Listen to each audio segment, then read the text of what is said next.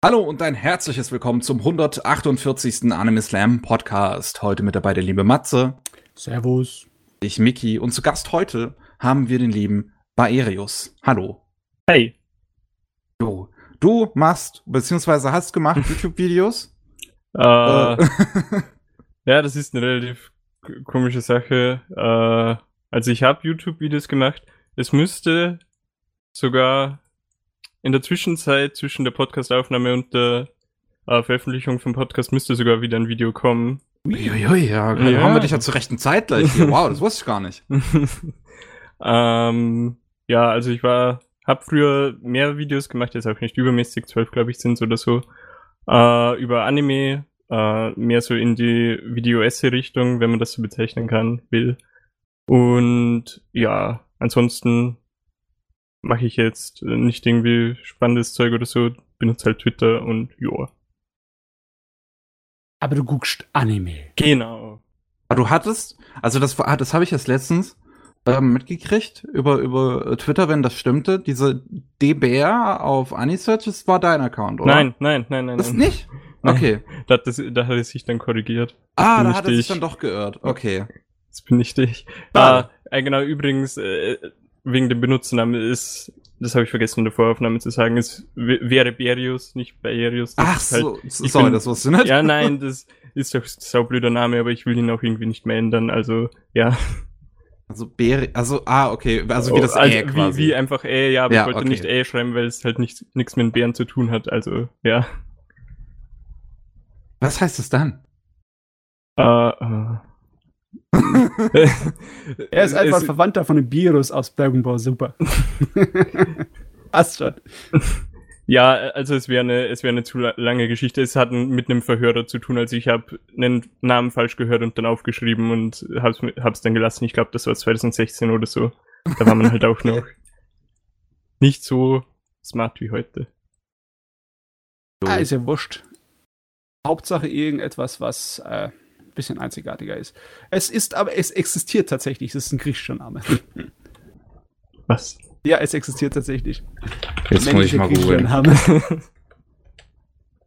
Jetzt. Meaning. Babynology. Okay, es ist, gibt's als Babyname. Cool. also könnte ich mich noch umbenennen. ähm, auf jeden Fall. Ähm, ja. Wie wir es immer am Anfang machen, wollen wir dich natürlich erstmal ausquetschen in Sachen Anime, Geschmack und so weiter und so fort. Da können wir natürlich anfangen mit, was sind so deine Lieblingsanime oder dein, deine Lieblingsgenres? Was beschreibt deinen Geschmack? Ähm, also was Lieblingsgenre angeht, habe ich jetzt nicht direkt eins. Ich schaue eigentlich so gut wie alles. Ähm, und Lieblingsanime direkt habe ich auch keinen. Äh, ich habe halt nur so Sachen, die ich Beziehungsweise ich müsste mal ganz viel Zeug wieder rewatchen, damit ich da wirklich definitiv sagen könnte, ja, das und das sind so meine Lieblinge, aber was ich halt so im Allgemeinen sagen kann, ähm, eben äh, Gurren Lagann zum Beispiel mag mhm. ich sehr mhm. gerne. Ähm, dann Free Guts No Lion, Fate Zero, äh, NGE, joa, so in die Richtung, auch wenn das jetzt Klassiker. Genau. Klassiker. Ja, jetzt nicht nur Klassiker, also es ist, ist halt die Frage, wie, äh, wie man im westlichen Fandom zu Kaon steht. Kaon ist auch einer meiner Lieblinge. Äh, ja, also alles, alles Mögliche, das meiste ist eh eher beliebter, was ich mag. Ja, ja also ein modernes Schätzchen bei dir, ne? Genau. Also alles, was halt mh, mm, wie soll ich sagen, also ich mag es, wenn, wenn man bei einer Geschichte auch was mitnehmen kann, äh, wenn es irgendwie emotional mit einem irgendwie was macht. Äh, ja. So. Ja. Dann sind deine Sachen so ein bisschen eher subjektiv, einfach äh, persönliche Lieblinge. Nicht, weil sie irgendwie ein besonderes Thema verarbeiten oder irgend sowas. Weil du hast ja gesagt, du bist nicht unbedingt ein Mensch, der sich auf ein Genre festlegt. Ähm, also, das heißt jetzt Thema zum Beispiel Gurren Lagann äh, habe ich geschaut, als ich jetzt nicht so viel Selbstbewusstsein und so weiter hatte. Also das und äh, Free Guts allein behandelt Depressionen und so weiter. Mhm. Kaon hat sehr viel äh, mit Schule und mit Schulfreunden zu tun. Äh, das habe ich auch in so einer Phase ge geguckt, wo das mit mir emotional ein bisschen was angestellt hat. Also es hat meistens schon einen bisschen den Grund, warum ich die, die Titel mag. Ah ja, alles klar. Was magst du denn nicht? äh, puh, das ist jetzt. Mann. Schwierige Frage. Ich meine, du musst Äh. es ja nicht hassen. Es ist nur so, wenn dir einer ein äh, Idol-Anime anbietet, sagst du dann, ja, sofort gib ich, ja, gib mir, oder sagst dann eher, nee, danke, brauche ich nicht. Äh, Idol-Anime, also ich habe dieses Jahr Love Life geschaut und es ist wahrscheinlich um einiges besser geschrieben, als wie Leute äh, der Serie Credit dafür geben, Okay. sage ich jetzt einfach mal. Ähm, also ich, ich habe jetzt wirklich nichts, was ich per se hasse, äh, weil auch Sachen, die jetzt nicht so gut aussehen, vielleicht können, können noch irgendwie was haben, was man wertschätzen kann. Mm, hassen würde ich sagen, generell tue ich gar nichts, außer es ist halt relativ langweilig, aber ich glaube, da geht's halt jedem gleich. Ja, klar, nee, äh, schlechte Anime. Äh, Da ist es manchmal ein bisschen schwer mit der Liebe, obwohl wir haben alle unsere Trash-Anime, ne? unsere. Ah, den man niemandem erzählen kann, dass man das so gern guckt. Ja. Ach Gott, äh, ich habe genug Anime, mit dem ich mich etwas schwerer tue. Und wenn ich mir dann die Wahl, die Qual der Wahl gegeben wird, was ich lieber schauen würde, dann bin ich ziemlich schnell bei einigen Sachen dabei. Äh, aber naja, naja. Was werden da so dabei? Ähm, ich bin, ich hab's schwer du. mit Magical Girl und Idol-Zeugs. Das ist für mich nicht so einfach.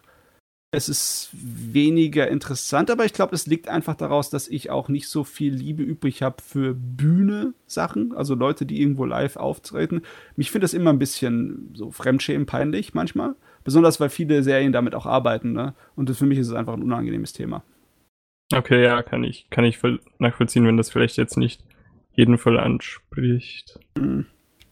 Ach, ich weiß nicht, warum ich eigentlich bei Magical Girls kein großes Interesse habe. Eh, Wahrscheinlich immer noch, weil es einfach nicht mein Fall ist. Ich habe früher einfach auch nur Sailor Moon geguckt, weil es das einzige war, was zu der Zeit im äh, Fernsehen lief an Anime. Ne? Hauptsache, es war irgendwas aus Japan, habe ich mir dann gedacht. Du musst mal Hokuto Precure gucken, das ist wirklich gut. Ich weiß, dass bei Precure teilweise wirklich sowas von die Fetzen fliegen, dass ich da wahrscheinlich einen Animationsorgasmus bekommen würde. Sogar, also gerade Hokuto Precure ist auch inhaltlich ziemlich gut. Ja, ich, ich kann da ja nichts dran sagen. Vielleicht sind die anderen Precure-Sachen auch inhaltlich sehr gut. Oder vielleicht ist auch wie dieses Nanohaar, soll ja auch ziemlich genial sein. Ja, na Äh, gut, aber Nano heißt weniger typisches Magical Girl-Dings, das ist ja auch irgendwie Mecha und noch irgendwas Mhm. mit drin. Ja, ich glaube, sobald es irgendwie nur so an, so einen Hauch von Magical Girl hat, dann habe ich auch keine Probleme damit. Ich bin zum Beispiel ein Fan von Magic Knight Ray Earth, ne? Und im Endeffekt, Magic Knight Ray Earth mag zwar äh, so ein typisches Fantasy-Parallelwelt-Universum sein, mit äh, diesen typischen Rollenspiel-Elementen aus Computerspielen, aber im Endeffekt sind es immer noch äh, Mädels, die sich verwandeln. Und ja, die haben schon ein bisschen was Magical Girl-artiges an sich. Äh, Aber Cardcatcher Sakura zum Beispiel ist ja auch ein äh, Magical Girl-Ding, aber ich feiere das ohne Ende. Ich könnte es mir von vorne bis hinten zweimal angucken. Am Stück. Okay, Cardcaptor Sakura, da habe ich, weiß nicht ganz, das langweilt mich. Also, es ist, es ist, glaube ich, ein guter Anime. Ich sage jetzt nichts dagegen, es sieht halt auch sau gut aus. Aber ich glaube, ich stecke seit zwei Jahren oder so bei Folge 11 und jedes Mal, wenn ich mir eine Folge ansehe, muss ich danach nicht sofort nochmal mehr haben.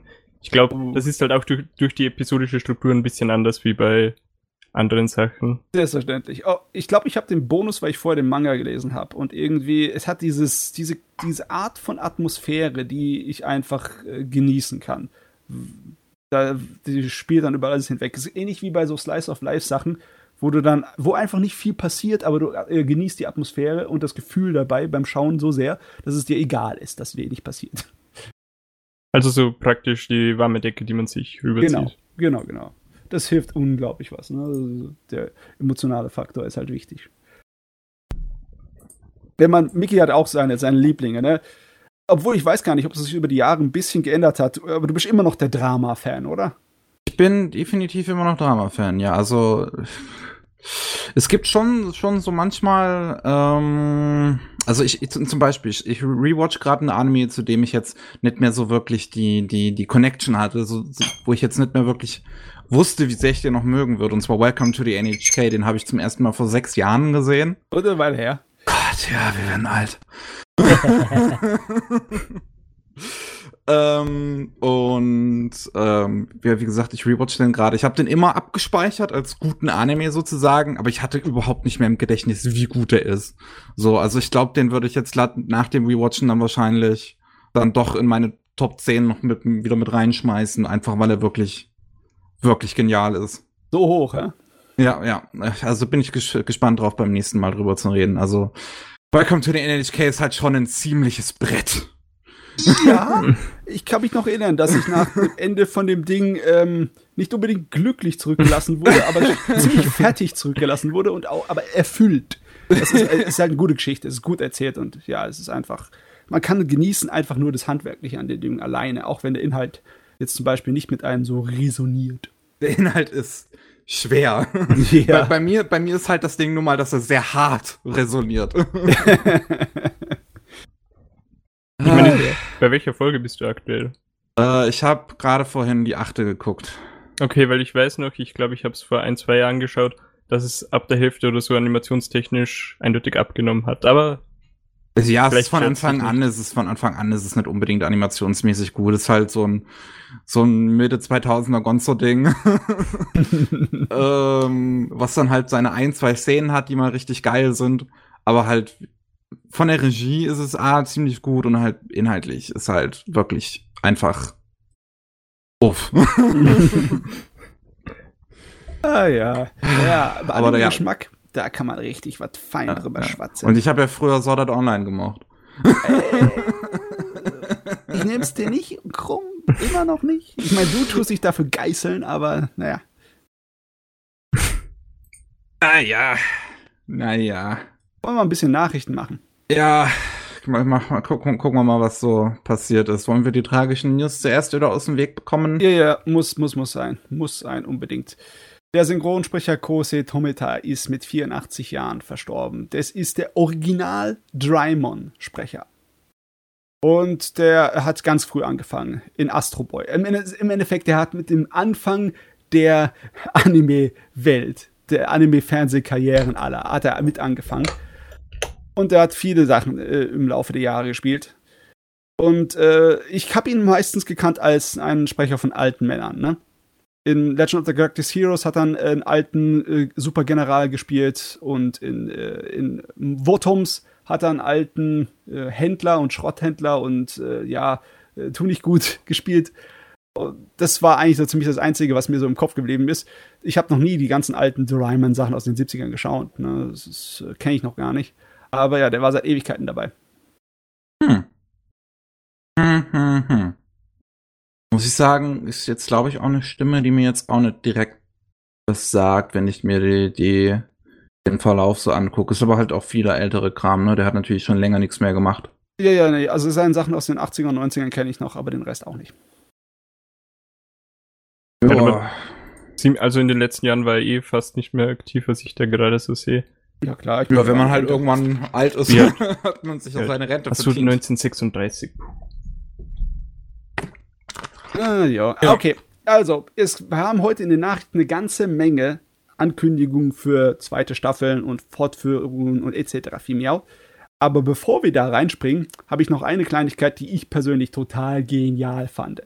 Und zwar Akihiro Ito. Ich weiß nicht, ob der aus euch was sagt. Der war nie so ein bekannter Manga-Zeichner. Aber der war immer äh, einer von dem Genre Mädels mit Knarren. Oh, das ist ein gutes Genre. Das erste Mal, was ich von Akihiro Ito was gesehen habe, das war, er hat einen Western-Manga gemacht über die Western-Heldin äh, Belle Star. Über so eine äh, Outlaw, also im Sinne von wegen eine Gesetzlose, die in Wirklichkeit existiert hatte. Genauso wie Calamity Jane. Und in Wirklichkeit waren das ja alles so ziemliche, ähm, ja, Verbrecher, grausame Mörder und alles. Also nicht unbedingt Helden, aber seine Geschichte war, da war sie eher eine Opfer und eine Heldin, die sich einfach aus der, äh, aus schrecklichen westernmäßigen Dilemmas herausschießen musste. Und ich fand es damals schon saubergeil gezeichnet, obwohl ich kein Wort verstanden habe, denn es war in so einem französischen kleinen Manga-Magazin drin. Ne? Die habe ich vom Freund bekommen. Ich habe doch keine Ahnung gehabt von Manga. Äh, auf jeden Fall, der Ito ist mir im Kopf geblieben, weil immer wieder mal was von ihm gelesen am Manga. Und als ich in Japan war, 2010 mit äh, Uni-Austausch, dann habe ich mal Wilderness gelesen. Und das ist seine Liebeserklärung an Maxploitation. Also besonders die Filme von Robert Rodriguez mit seiner Mariachi-Trilogie. Kennt ihr die? Nope. Nein. Es ist im Endeffekt äh, Krimi-Action in Mexiko. So Mischung aus Western und vollkommen übertriebene John Woo-artige Action. Äh, äh, Antonia Banderas spielt da die Hauptrolle. Die zwei Filme mit Antonia Banderas, die Mexiko-Trilogie, da sollt ihr mal reingucken, das ist voll geil. Da fliegen die Fetzen. Und im Endeffekt ist es hier auch so mit, also der ganze Manga, die ganze Geschichte ist eine riesige Verfolgungsjagd, in dem mh, unglaublich viele äh, Charaktere äh, versuchen, ihr Glück zu machen oder zu überleben in so, in der Wüste in Mexiko und etc. Und viel, viel äh, Ballerei. Jetzt das Krasse ist, der hat äh, 2009 den letzten Band davon rausgebracht und dann gab es auf Pause, weil der ist erkrankt und konnte seine Hand nicht mehr benutzen, seine rechte Hand, er Rechtshänder und hat mit rechts gezeichnet. Ne? Mm, okay. Das ist natürlich heftig. Und er ist jetzt, in letzter Zeit ist er wiedergekommen, vor ein paar Jahren, und zeichnet wieder. Er hat sich jetzt angetrainiert, mit links zu zeichnen. Was, okay. Was? Das ist krass, ne? Das ist eine heftige Geschichte. Und ähm, der hat jetzt dann andere Sachen gezeichnet, unter anderem die Kurzgeschichtenartiges Able, was auch so eine ähm, Krimi- und Kanonengeschichte wieder ist. Mit unglaublichen vielen Charakteren und dessen wenig Dialog rauskommt. Und er hat andere Sachen noch gemacht, wie äh, Bullet for La Diosa. Auf jeden Fall, er hat ein paar Manga so ausprobiert, kann ich mit links meine, äh, äh, meine, ja, meine Karriere noch weiterführen. Und dann sagt er sich, jetzt mache ich Wilderness weiter. Und das hatte ich nicht erwartet. Das Ding ist schon in Japan brutalste Nische. Das ist noch nie aus Japan rausgekommen, so viel ich weiß, der Manga. Und, und jetzt macht er nach elf Jahren Pause, macht er weiter. Die, die, die Vorstellung allein, dass er irgendwie die Verlege dazu über, äh, überzeugt hat, ja, ich mache eine komplette Niche-Serie, die seit elf Jahren Pause gemacht hat, die mache ich jetzt weiter. Und die sagen ja dazu. Das macht mich sowas von glücklich. Auch wenn das so 99% aller Leute nicht kennen oder nicht lesen können, weil sie kein Japanisch können. Ich äh, krieg jetzt auf einmal den absoluten Drang, Amazon-Import zu machen und die ganze Serie mir nochmal zu besorgen. Ja, ja. Das ist schon, also wow, sich dann anzutrainieren, wenn man Rechtshänder ist, mit links zu zeichnen, das ist schon, Heftig, ne? ja. Also er hat jetzt ja dann nach der, der Umtrainierung, hat er ja schon was gemacht, oder? Ja, der ist schon seit, glaube ich, fast zwei Jahren wieder am äh, Geschichtenzeichnen. Weißt du, sieht man dann einen Unterschied? Ein Schon wenig. davor und nachher? Ja, also meiner Meinung nach schon. Äh, als er mit Abel angefangen hat, habe ich gedacht, es sieht ein bisschen ungeübter aus. Aber ich hatte eigentlich gedacht, ich wusste noch zu dem Zeitpunkt nicht, dass es der wirklich seine äh, dominante Hand verloren hat. Ich hatte einfach nur gedacht, okay, der hat zehn Jahre lang nicht gezeichnet. Jetzt, äh, weil er halt irgendwie krank war. Und jetzt muss er erst wieder reinkommen, deswegen, deswegen sieht es am Anfang noch ein bisschen grober aus. Aber es ist immer noch sein Stil, ne? Er hat äh, seinen Stil hat er behalten. Beziehungsweise er hat ihn dann mit seiner linken Hand äh, peinlichst genau nachkreiert. Das ist der. Hammer. Das ist hammergeil. Man auch erstmal hinkriegen, ja. Ich meine, wir haben noch einige von diesen Heldengeschichten, ne? wie zum Beispiel auch der, Shi äh, der Mizuki Shigeru, der dann seinen Arm verloren hat und die, seine ganze Karriere einhändig gezeichnet hat, seine Mangas. Im Krieg Hä? hat er den Arm verloren. ah, krasse Sache. Okay. Gehen wir zu den schnellen Sachen, ne? Alles So, klar. zweite Staffeln, zweite Staffeln, zweite Staffeln überall. Und zwar einmal bekommen unsere Pferdemädels dieses Pretty Derby mit dem Pferderennen-Ding bekommt eine zweite Staffel. Übrigens auch Psy Games. Ja, das, äh, das war ja so interessant, weil viele von dem, das hat ja auf echten Pferden basiert, ne? auf echten Athleten im Anführungszeichen. Und äh, viele von denen leben heutzutage einfach gar nicht mehr, weil halt einfach sie ihre normale ähm, Dings, Lebensspanne ausgelebt haben oder weil sie halt an Krankheiten gestorben sind oder sonst irgendwas. Und das ist unter diesen ganzen Pferderennen-Fans ist das dann anscheinend äh, ein großes Ding gewesen. Und ich habe keine Ahnung, was wir mit der nächsten Staffel machen. Kommen dann alles äh, noch wieder lebende Pferde oder äh, bleiben die alten Pferde, auch wenn sie gar nicht mehr, wenn sie Alle gar nicht sterben. mehr Das ist Ich hab keine Ahnung. okay. Es ist, es ist für mich sowieso schwer, da reinzukommen. Ich, hab, äh, ich weiß nicht, was die Leute machen, dass sie ihr Geld für Pferdewetten da rausballern, aber in Japan ist es anscheinend immer noch ein größeres Ding. Ja, es, äh, Wie, wie sieht's denn da generell mit Glücksspiel aus? Ist denn ansonsten, glaube ich, der Rest ist ja auch verboten, stark oder? reguliert. Äh, ziemlich stark reguliert. Es ah, wird du hast ja trotzdem umgangen. sowas wie Pachinko-Maschinen und so. Ja, das wird Ja. aber auch umgangen, weil es direkt das Glücksspiel ist ja nicht erlaubt, sondern äh, beim Pachinko kannst du dann halt deinen Gewinn an einem Laden, der auf der anderen Straßenseite ist, eintauschen gegen andere äh, ja, Wertgegenstände. die du dann im Laden, der auf der nächsten Seite ist, im, äh, wie heißt nochmal, im Pfandladen, gegen Geld eintauschen kannst. Oh, Also fett umgangen, das System richtig kompliziert. Also da müssen sie ja so viele Grenzen brechen. Ja, ja, es wird halt, es wird halt, es wird weggeschaut, aber direkt Glücksspiel für Geld ist extrem stark reguliert und kannst du nicht machen. Und ich weiß es nicht genau, wie es bei den Sportwetten ist, aber ich glaube, das ist ähnlich wie bei uns, dass das irgendwie äh, in eingeschränktem Maße erlaubt ist, vielleicht. Ich weiß es jetzt nicht, zitiert mich da nicht, ich müsste nachlesen. Aber Ja. okay. schräge Sachen. Okay, andere Sachen sind einfacher zu verdauen, zu verstehen. Äh, Fruits Basket bekommt noch eine letzte Staffel, das ist noch nicht fertig mit dem Ding. Was Ich weiß nicht, ob das so viel einfacher zu verstehen ist. Ich meine, überleg mal, Fruits Basket, der Anime kam 2000, Der Original, ich, der ja. erste. Ja. Und jetzt kam dann einfach halt ein paar Jahre, also ein, einige Jahre später, meinst du dann plötzlich, okay, wir fangen von vorne an und geben euch den ganzen Manga als Anime. Einfach mein- so. Das ist eigentlich ziemlich geil, eine neue Fassung. Ne? Aber da, der zeitliche Abschnitt ist natürlich, der, der dazwischen war, ist natürlich größer. Und die Menge an Episoden, die wir jetzt dann bekommen, in, insgesamt für die ganze Geschichte, ist natürlich auch viel mehr, 75 Episoden von dem Ding, das ist krass Puh. einfach. wenn es am Ende dann alles fertig ist. Ne? Äh, wisst ihr, ist der qualitativ, also jetzt bei der zweiten Season ist der noch, habt ihr die gesehen? Äh, nein, ich habe die erste äh, von den neuen Staffeln mal reingeschaut, also beziehungsweise ich habe zehn Episoden oder so geguckt und das war sehr fein. Ne?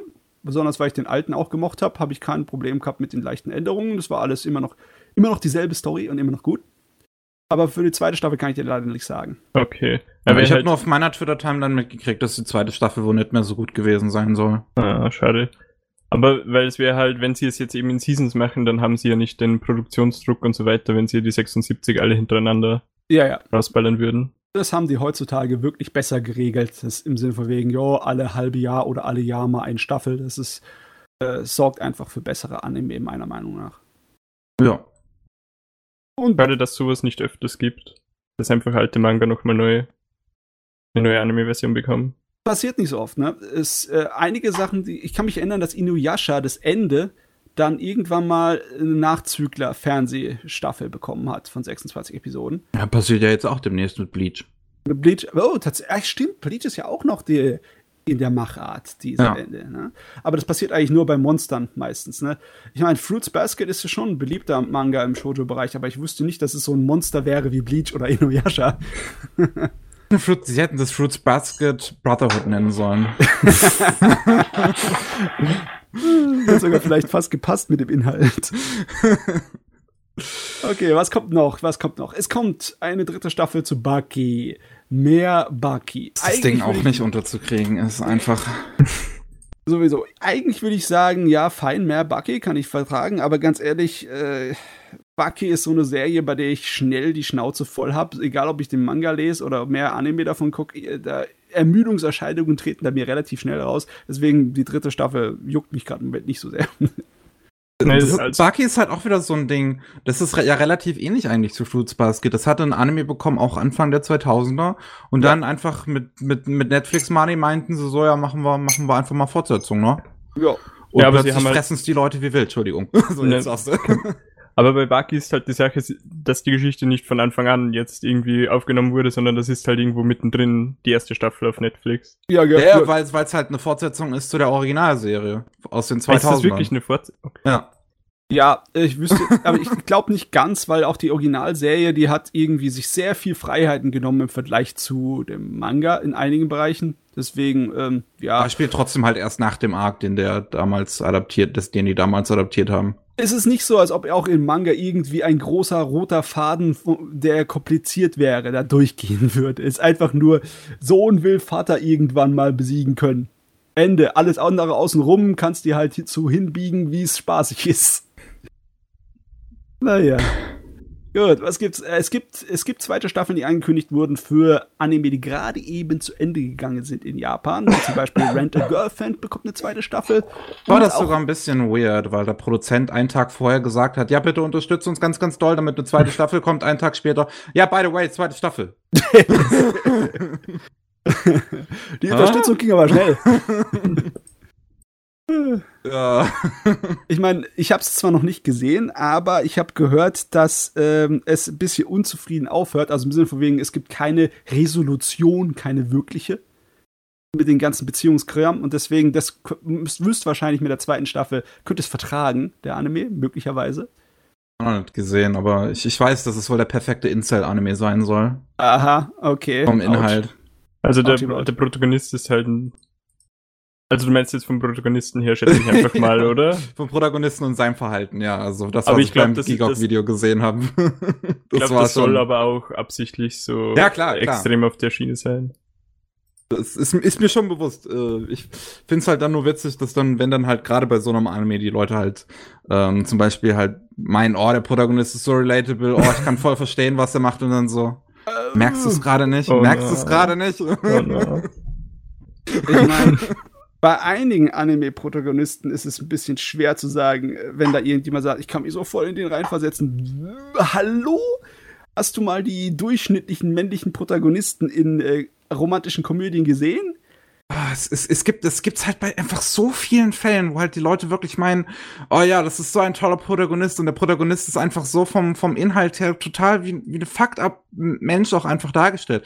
Dieses Venture Brothers zum Beispiel wurde jetzt letztens eingestellt, riesengroße amerikanische Serie, einer der Hauptprotagonisten so dieser dieser groß dieser blonde Typ mit den Muckis, dieser Ex-Militär, der wird halt von den Fans total gefeiert, aber inhaltlich wird halt immer wieder klar gemacht, der Typ ist kaputt im Kopf.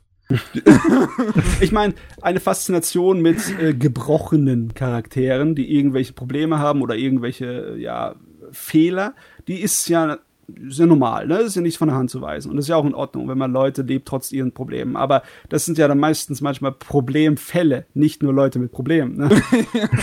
naja, ich meine, Alternativen gibt's ja auch. Die Ore Monogatari, die My Love Story mit unserem riesengroßen Kerl, der so sanft ist wie nur was und das kleine Mädel ist einfach nur so ein Puh, Puh, Puh, so eine rumspringende kleine Fliege ist. Das, äh, da würde ich echt mal hoffen, dass die Leute sich besser damit äh, identifizieren können. Können sie aber wahrscheinlich weniger. Ah, ja. Es kriegt noch eine zweite Staffel. Usaki-chan kriegt eine zweite Staffel. Ähm, ich habe die zu Ende geguckt. Und ich muss sagen, kann gerne eine zweite Staffel herkommen, braucht aber nicht. Ich fand tatsächlich die Ankündigung sogar fast schon schade, weil ich hätte es mir jetzt einfach direkt angeguckt, wenn jetzt nicht die zweite Staffel angekündigt worden wäre, weil dann warte ich halt einfach, bis die zweite ist. Und dann schaue ich es wahrscheinlich sowieso nie, weil 24 Folgen am Stück gucken ist einfach viel. Ach, guck einfach die erste. Es ist sowieso äh, hohler, spaßiger Comedy-Kram. Es ist, ist, was, ist keine Investition notwendig dafür. Auch die ganze Story. Okay, ähm, was haben sie noch? Oh, jetzt, jetzt haben sie was angekündigt, was sehr Netflixig ist, sehr Netflix-artig, ne? Die machen ja gerne Sachen, die so äh, noch nicht getan wurden, wie zum Beispiel hier Resident Evil in eine kleine Computergrafik animierte Serie verwandeln. Ja gut, was noch nicht getan wurde, ist jetzt ein bisschen. Es, gab ja vorher schon die Resident Evil äh, Filme aus Japan, also die äh, gab auch schon CG-Animation. Ne? Ja, Ja, ähm, aber die waren kacke. und das, das Studio, was das jetzt auch machen soll, äh, ist halt gegründet worden von einem, der halt vorher an den Filmen schon gearbeitet hat. Ähm, und als die Ankündigung kam, sind ein paar Szenen aus den Resident Evil Filmen online gegangen und ich dachte mir so, was habe ich all die Jahre verpasst? Du meinst die Realfilme? nein, nein, die, die, die CGI-Filme aus Ach, die Japan. CGI-Filme. Die, Ja. äh, ja, ich fand die nicht gut.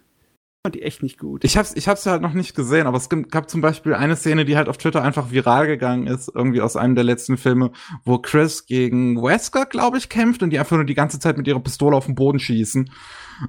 Was so witzig aussah. Also, während sie im Kreis rennen, schießen sie einfach die ganze Zeit vor ihre Füße. das ist so dumm. Aber Ähm, ich glaube, das sind die normalen äh, Resident Evil Filme auch nicht arg zu viel anders. Ich habe nur mal kurz ein, zwei Szenen gesehen, aber da wurden ja auch irgendwie Leute durch Laser gewürfelt und ja, so das weiter. ist immer die ganze Zeit super dumm. Also ich meine, Resident Evil ist auch von den Spielen her ab Teil 4 dumm geworden, aber ich meine auf eine gute Art und Weise. Ich mag diese Dummheit.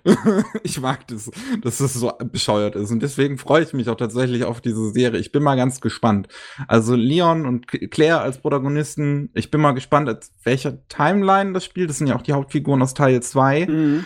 Ähm, und ob das irgendwie Teil 2 nachspielt oder da davor oder danach oder mittendrin oder was auch immer.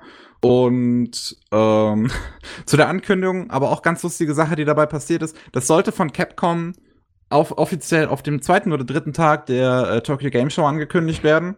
Aha. Ähm, ein Tag vorher, um genau die gleiche Uhrzeit, kam beim portugiesischen Netflix Twitter-Account schon der T Teaser dazu, der dann wenige Stunden später gelöscht wurde, weil sie halt irgendwie gemerkt haben, ja huch, es war ein Tag zu früh.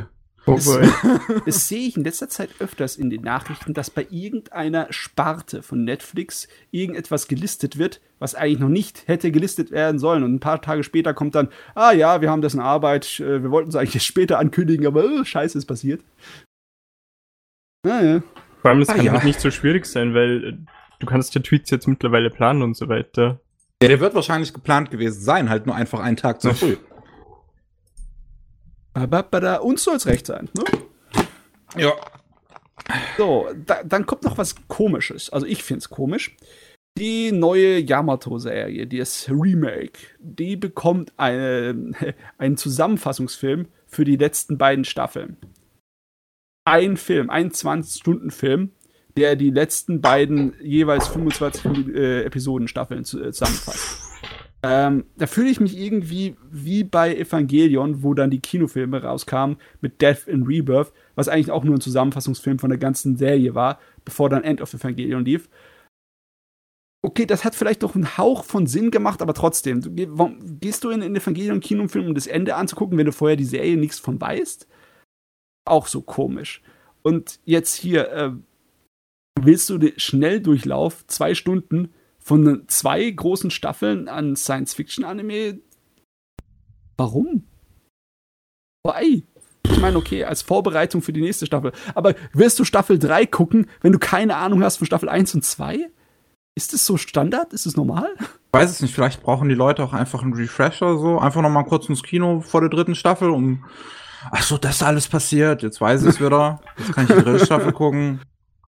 Äh, vielleicht sind die Leute so vergesslich geworden. Ich weiß es nicht ich meine, das ist die Sorte von ähm, Zwischenepisode, die früher öfters mal bei Anime lief. Wenn sie halt mit der Produktion nicht gut daherkommen, dann machen wir einfach eine Zusammenfassungsepisode in der Mitte. So. Ähm, aber ich habe keine Ahnung, warum aus der ein Kinofilm auch sowas wird. Weil die Leute wahrscheinlich einfach trotzdem ins Kino gehen. hm? Bitte? Was ist was? Uh, von wann ist die alte Serie? Die, die erste, die allererste? Genau. Die ist von äh, 74. Und das Remake, die zwei, äh, 2199, die ist von 2012, glaube ich. Hm? Nein, das war früher. Auch früher. Früher, früher, früher. 2017 war die neue. Äh, das war 2012. Ja. Also aus dem letzten Jahrzehnt. Also es wird jetzt quasi ein Recap-Film, aber nie. Also wird jetzt. Oh das von 1974? Nein, nein. Nein, das Neue wird gerecapt. Okay, also das hat dann nichts mehr mit dem Alten zu tun. Das Neue ist halt ein Remake vom Alten. Okay, okay, pass. Ich merke schon gerade, für Leute, die vielleicht nicht drin sind, ist es äh, verwirrend genug. Vielleicht ist der Recap-Film gar nicht so schlecht. jo, okay. was haben wir noch? Es wird auf den Devil gedropkickt. Ja, ich glaube, darüber habe ich immer schon mal drüber geredet. Diese Serie mit dem ganz seltsamen Humor, der ziemlich geschmackslos ist, meiner Meinung oder problematisch vielleicht, nicht so einfach. Äh, hat ja schon eine zweite Staffel bekommen, was mich gewundert hat. Und jetzt kommt noch eine dritte Staffel. Die zweite Staffel haben, wird ja auch schon über Crowdfunding finanziert. Und jetzt äh, kommt einfach die dritte Staffel daher und die machen es nochmal. Ich meine, äh, die Nachrichten kamen sozusagen im Staccato-Rhythmus. Äh, so im Sinne von wegen, es wird angekündigt, dass sie äh, von Fans äh, hier wieder Finanzen erbitteln möchten und drei Tage später, wir haben unser Ziel erreicht. Aus irgendeinem Grund scheint diese Serie echt abzugehen in Japan, ja? Äh, Crowdfunding scheint auch gar nicht so schlecht zu sein, was Anime angeht, ne? Scheint immer wieder schöne Erfolgserlebnisse zu bringen.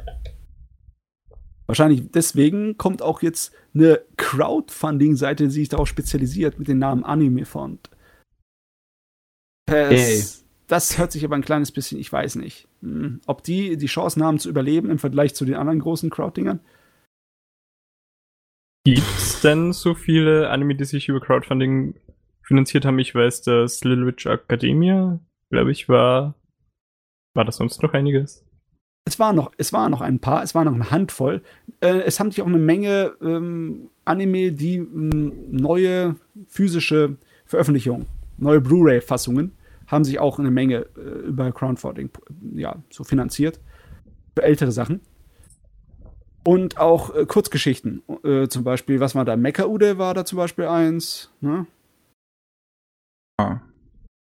Gab es immer wieder was. Oder da war dieses eine mit den Mädels, äh, die ähm, eine ganze Menge so taktische ähm, Geballer hatten. Wie hieß denn das nochmal, Mickey? Warte, Mädels mit taktische Geballer. Ja, Meinst Boah. du Under the Dog? Underdog, genau. ge- Genau, Ja. Underdog. Und, und ähm, wie hieß der Film nochmal? In this Corner of the World wurde ja auch mit Crowdfunding finanziert. Also Crowdfunding Ah. ist immer wieder mal da mit positiven Nachrichten, was mich wundert, weil äh, an anderer Stelle höre ich weniger von Crowdfunding. Ich bin jetzt auch gerade auf der Webseite von diesem Anime Found. Und Mhm. ich würde sagen, also es hätte ja Sinn zum Beispiel ergeben, wenn sie das halt gemacht hätten, irgendwie, um halt internationales Publikum mehr zu erreichen, weil viele von den Crowdfunding-Dingern ähm, finden halt auf japanischen Webseiten statt. Ja, Und da, wo halt die Amerikaner beziehungsweise die, der Rest der Welt nicht wirklich Zugriff drauf hat, weil Ja. die region-locked sind teilweise ja. und Es halt auch einfach nicht übersetzt sind. Aber hier dieses Anime Found, das ist ja auch einfach nur komplett japanisch. Ja, ich kapiere es auch nicht. Äh, Die haben irgendwie den Zug nicht mitbekommen, dass das ein internationales Medium ist. Und ja, ja, das würde Deutsch- viel mehr Sinn ergeben, Ja, einfach. viel also, also vielleicht kommt das ja noch, weil das ist ja noch nicht richtig online einfach. Die Seite ist halt einfach nur präsent, um zu gucken, was sie können soll. Ja, Von daher, also wenn sie da jetzt nicht versuchen, auf einen internationalen Markt zu gehen, dann verstehe ich das auch nicht ganz. aber ganz ehrlich, alles, was von dem jetzigen Produktionssystem in Japan irgendwie weggeht, das ist äh, von mir gleich erstmal Bonuspunkte. gesund. Stimmt. Äh, So, eigentlich können wir dann äh, zu deiner Liste gehen. Ich hatte zwar noch eine Kleinigkeit mit den ähm, ja, Netflix. Ähm, Das habe ich noch gar nicht gesehen. Das würde mich jetzt schon interessieren. Was hast du da? Äh, da haben sie einfach nachgeguckt, was so, sozusagen auf der ganzen Welt am Netflix am ehesten an Anime gesucht wird, welche Titel. Und äh, ganz groß der Favorit ist äh, Seven Deadly Sins. Der hat die Oh ja, meisten. ich sehe es. Ich sehe es. Das ist uiuiui. Alter. Das ist ja, äh, wir haben so eine kleine Grafik, die ist so farbkodiert und Seven Deadly Sins sind die gelben. Das ist Ich natürlich. find's, ich find's by the way, ich, ich find's wirklich super interessant teilweise, wie, was für regionale Unterschiede das einfach sind. Ja, ich also das ist ja- Südamerika ist Beastars Ja, total. ja, das sind einfach die überlegen. Südamerikas, das sind die Furries. das hast jetzt du gesagt, ich distanziere mich von dir. während, während Europa und Amerika, das ist so Seven Deadly Sins, aber bei uns in Deutschland zum Beispiel wieder das Castlevania ganz oben. Ja, in Dänemark. Oder nee, warte mal, wo ist es? Blame, ist das in Österreich oder Schweiz? Ist es irgendwie so da direkt an der Grenze, ne? Aber Ich sehe Italien, hat gerade. auch, Wo? Wo? Italien hat auch Blame als hier den großen. Im Vatikan. Stimmt, ja. Aber nur im Vatikan, der Rest ist wieder Seven Deadly Sins. Es sind aber halt fast überall, überall die gleichen Titel. Also es sind halt vier, fünf, die fast alles dominieren. Ja. Oh, es Wirklich. gibt eine, eine Insel vor Australien, die Sturger Simpsons Present Sound and Fury hat. Das sind My Man. Also, äh, in Südafrika, in Afrika, genau, in Afrika, in Angola ist Kengan Ashura der große Reiser. ne? dabei macht sich, dabei hat doch Kengan Ashura sogar extra so, so Klischees, die sich über die Leute da lustig machen. Ich habe keine Ahnung. Äh, Castlevania ist ganz beliebt in der Tschechei, wenn ich das so richtig sehe, oder? Ja. Da, wo es spielt, das ist ja auch gut. Das macht Sinn, ne? Aber ja, das ist manchmal cool zu sehen. Ich hätte jetzt aber echt nicht gedacht, wenn mich jemand fragen würde, was denkst du, was der meistgesuchte und gecrowdeste Anime auf Netflix ist, hätte ich nicht äh, Seven Deadly Sins gesagt. Das überrascht mich jetzt ein kleines bisschen. Ich wusste gar nicht, dass es so ein Monster ist. Doch, schon ein ziemlich großes Pferd. Das ist halt so ein klassischer Schon-Ding, ne? ja, also, schon. äh, halt Ja. der Rest ist halt der Rest jetzt nicht unbedingt. Ich glaube, das ist schon am, ich sag mal, Mainstream-freundlichsten. Weiß man über was für einen Zeitraum das jetzt gemacht wurde? Weil die neueste Staffel war ja überall zu sehen. Ja, ähm, ich Hm. glaube, das war über einen Zeitraum relativ- steht jetzt hier nicht unbedingt. Warte, Aber hier ich- unten steht Main Sources. Flexible Google and Netflix Data collected in June 2020. Ja, ich denke mal, das ist dann von den letzten drei Monaten. Sehr interessante Karte auf jeden Fall. Ey, Südamerika, die Furries einfach. ist, okay. Okay. Äh, schön. Fertige, fertige Nachricht. Gehen wir weiter. So, was, was habe ich noch? Es wurde noch, es war ganz interessanter Original-Anime wurde noch angekündigt, kurz nachdem wir beim letzten Mal unseren Podcast fertig hatten. Und zwar heißt der Skate the Infinity. Und zwar großes S, großes K und eine 8. Das ist der Skater Boy. See you later, boy. Es ist echt ein Skateboard-Anime, der ich das noch erleben kann. Meine Fresse. Der ist von Hiroko Utsumi, der hat, ähm, der ist vorher ganz lange bei Kyoto Animation gewesen, hat unter anderem den Film zu Chunipiu Re Regie geführt und dann beim Appa Banana Fish und äh, wird jetzt halt Regie führen bei Studio Bones, und zwar diesen äh, halt Skate-Anime. Und ja, das ist irgendwie, geht's da halt um, um, um Skate-Rennen. Also sowas Downhill-Jam-mäßiges. Das ist doch aber was, was man sonst in Anime bisher noch gar nicht hatte, oder? Ich wüsste es nicht, dass Skateboard Ich auch nicht. Ich glaub, als, Also es ja, gibt Inline-Skates, äh, Air Gear ja, gibt's, aber ansonsten. Es Kay hat halt so ein bisschen Skate-Culture mit drin, aber halt so nebenbei. ja. Äh, Aber sozusagen, dass du so einen schonen Sport-Anime hast mit Skateboard, nö, wüsste ich nicht. Das ist jetzt auch neu. Ich glaube, das ist auch super kompliziert zu animieren. Oh, es, also ich sehe gerade mir den, äh, den Vorschau an. Der sieht Videovorschau. geil aus. Sieht richtig geil aus. oh, das könnte gut werden. Auch die, die Cha- Charakterdesigns sind geil irgendwie. sehr bunt, sehr Ja, punk, sehr ja. cool. Auch die Es- eine Frau, die man da, da dazwischen sieht, mit dem, die, die, die, äh, die Eisenstange da hat. Och, nice aus. Halt ein Cha- bisschen Character mehr. Designer von Mobile Suit Gundam äh, OO. Komm, wir müssen, wir müssen unseren Gast auch mal zu, zu Wort kommen lassen. Ja, ja, du darfst jetzt. Bitteschön. Äh, nein, ich wollte äh, eben fragen, weil die sehen alle, wie soll ich sagen, also es sieht eher mehr so wie der Fujoshi Artstyle Artstyle aus. Ja, definitiv. Also ich würde auch sagen, Mobile Suit Gundam Double O hatte damals schon einen sehr Fujoshi-Style. So. Ich meine, seit Also- Gundam, äh, äh, nee, was, wie hieß es nochmal? Gundam W, Gundam Wing, genau. Seit Gundam Wing ist äh, für die Mädels immer Designs dabei. ne? Weil früher habe ich irgendwie das Gefühl, dass es nicht so sehr war. Obwohl, ich kann es nicht mit hundertprozentiger Sicherheit sagen. auf das Ding. Also der erste Trailer macht auf jeden Fall Bock. So, was haben wir noch? Was haben wir noch? Ähm, ein paar Lizenz-News. Ein Anime, von dem ich einfach gedacht hätte, den hätte jeder vergessen. Ähm, Dog and Scissors erscheint bei KZ in Zukunft. Ähm, ich Erinnert sich da noch jemand dran? Kam der Name. ist ein Anime, der kam irgendwie 2013 raus und seitdem habe ich auch nie wieder was von dem Ding gehört. Also ich weiß nicht. ich weiß nicht warum. ähm, Hat der Name irgendwas mit dem Inhalt zu tun? Weiß es nicht. Ich habe es Ah, nie gesehen. Oh mein Gott, ich kann mich dran erinnern. Oh mein Gott, oh mein Gott. Ja, ja, ich kann mich dran erinnern an diesen Rotz. Ähm, das war äußerst interessant, möchte ich sagen. Ne? Ähm, der Hauptcharaktere ist ein Kerl und eine volle sadistische äh, Dominatrix-Tussi mit massenweise Neurosenproblemen. Und er wird in einen Hund verwandelt und ja, äh, ja, er ist dann sozusagen äh, ihr ausgeliefert. Es ist schräg ohne Ende. Es Oh. ist, es ist dämlich und schräg ohne Ende. Und wieso lizenziert man das in 2020? Ich weiß es Keine nicht. Ahnung. es, ist, es hat, glaube ich, ein bisschen Fanservice. Vielleicht ist die Chancen, dass es funktioniert.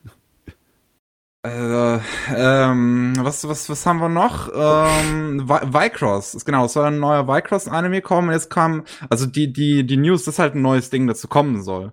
Die war jetzt schon, schon länger bekannt. Aber jetzt ist die News draußen halt, was genau, wie es aussehen soll, wie es ablaufen wird. Und ich habe Vycross als Serie in Erinnerung, die halt, ich sag mal, eine bisschen düstere Version von Yu-Gi-Oh! ist. So, Mhm, also ich meine, Yu-Gi-Oh! kann schon durchaus immer mal wieder düster sein, aber es ist schon generell eher für Kinder gemacht. Und Bycross war dann halt noch mal so ein bisschen mehr edgy einfach. Und jetzt kommt halt die neue Staffel daher, Bycross Diva Alive und einfach es sind Magical Girls mit im, im, mit Idols und ich was was hat es noch mit Bycross zu tun? Was passiert? Ähm, Was habe ich verpasst? Vielleicht ist das ja so ein Madoka-Ding, was nach Folge 4 oder so dann. wieder der Magical äh, Dekonstruktionsanime. Ja? Ich weiß es nicht.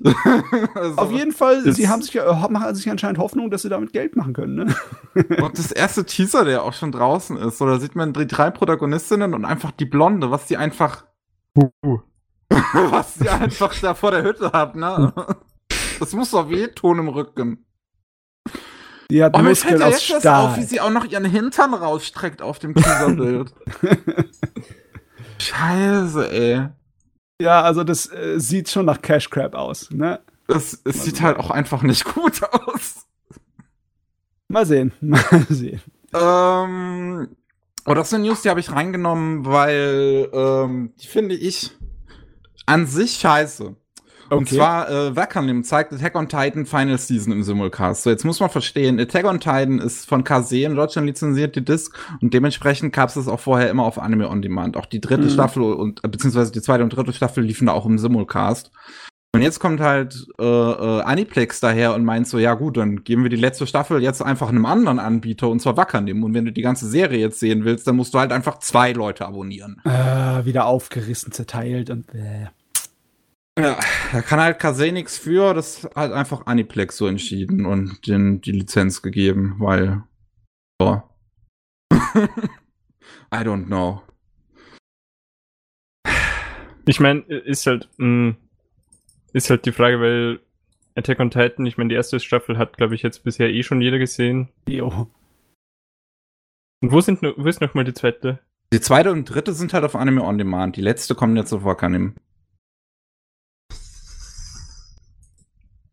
Ja, scheiße. Ja. Den Überblick zu behalten bei dem Kram ist sowieso nicht so einfach, aber es ist halt, es ist fast schon typisch, ne?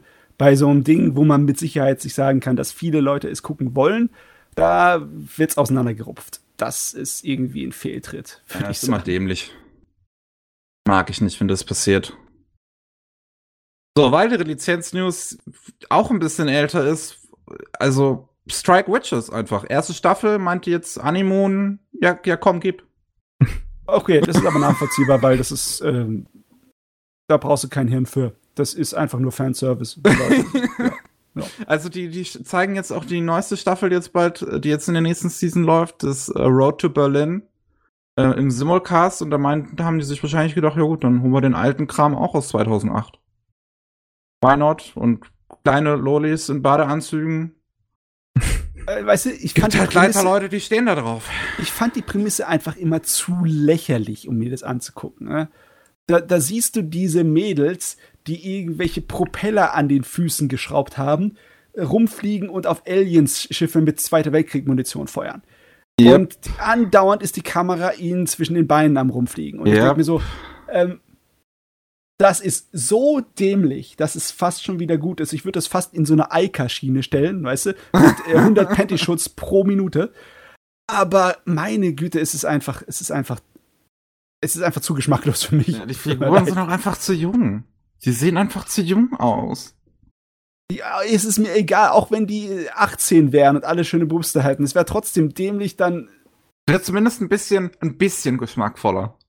Designtechnisch ist es einfach, sieht's dämlich aus, wie die Mädels mit ihren, ihren Propellerfüßen da rumfliegen, meine Meinung nach. Ich meine, die Sache ist halt auch, ich habe aus Neugierde mal reingeschaut und also es für eine Trash-Unterhaltung ist es halt auch nicht gut, weil die erste Folge war halt echt langweilig. Oh, okay. Das- Also nicht mal aus dem Aspekt. Vielleicht, wahrscheinlich wird es später besser, aber es war echt langsam am Anfang. Also, was ich noch in Ausschnitten gesehen habe, sind sie später anscheinend äh, ganze Flotten an Alienschiffen zerlegen. Das äh, hört sich auf jeden Fall äh, unterhaltsamer an. Ja, am. Anfang ist es sogar relativ äh, grounded, würde ich sagen. Ich meine, sobald, sobald halt dann die Flügel eingeführt werden wird, ist es halt ein bisschen. Aber sie versuchen das schon halbwegs realistisch zu machen. Okay. Oh Mann, ich weiß nicht, wie viel Realismus dabei ist, wenn du den Zweiten Weltkrieg MG abfeuerst geh auf Aliens, aber Ja. Äh, äh, jedenfalls, ähm, was, was haben wir noch? Das Akiba Pass Filmfestival wird 2021 nicht in den Kinos stattfinden, hat äh, Peppermint jetzt bekannt gegeben. ui, ui, und wie, oh, Streaming dann oder was? Das wird halt jetzt noch nicht bekannt gegeben, was genau passieren wird. Ah, Also der ursprüngliche Plan war ja auch, dass ähm, die Fate He- Heavens ähm, Field Trilogie Mhm. gezeigt werden würde auf dem Akibot Pass Film Festival. Ja, wird halt jetzt so, so.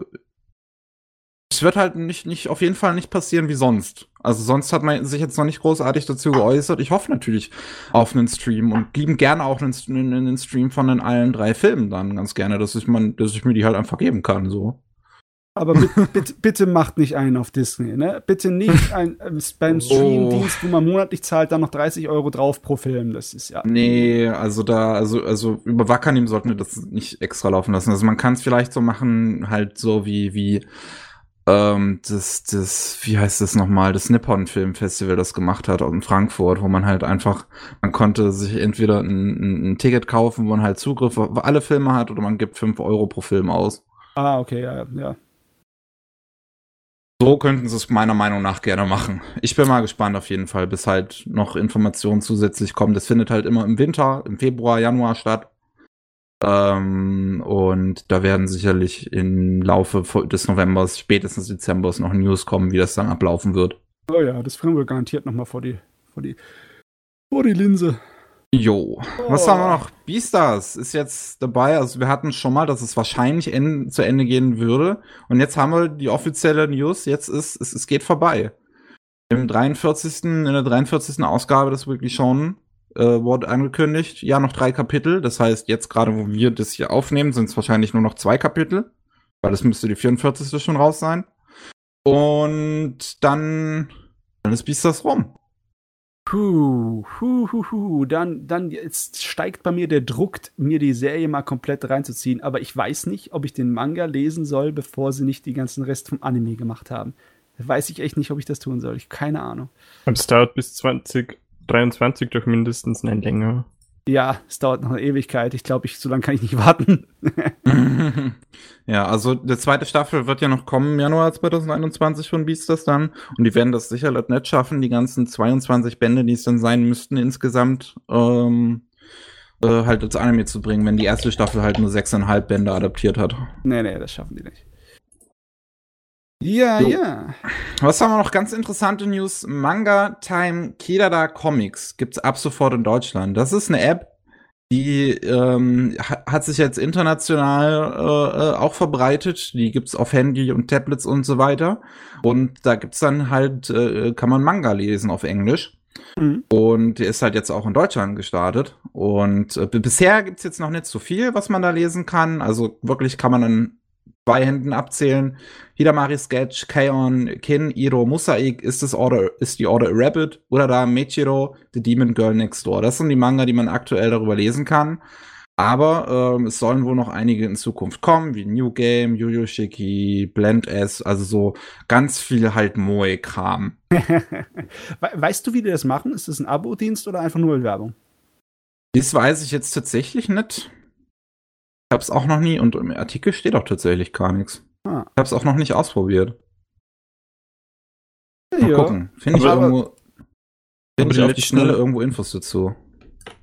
Die letzten äh, Versuche in die Richtung waren ja aber auch nicht wirklich erfolgreich, oder? Ja, Also außer die schon Jump App.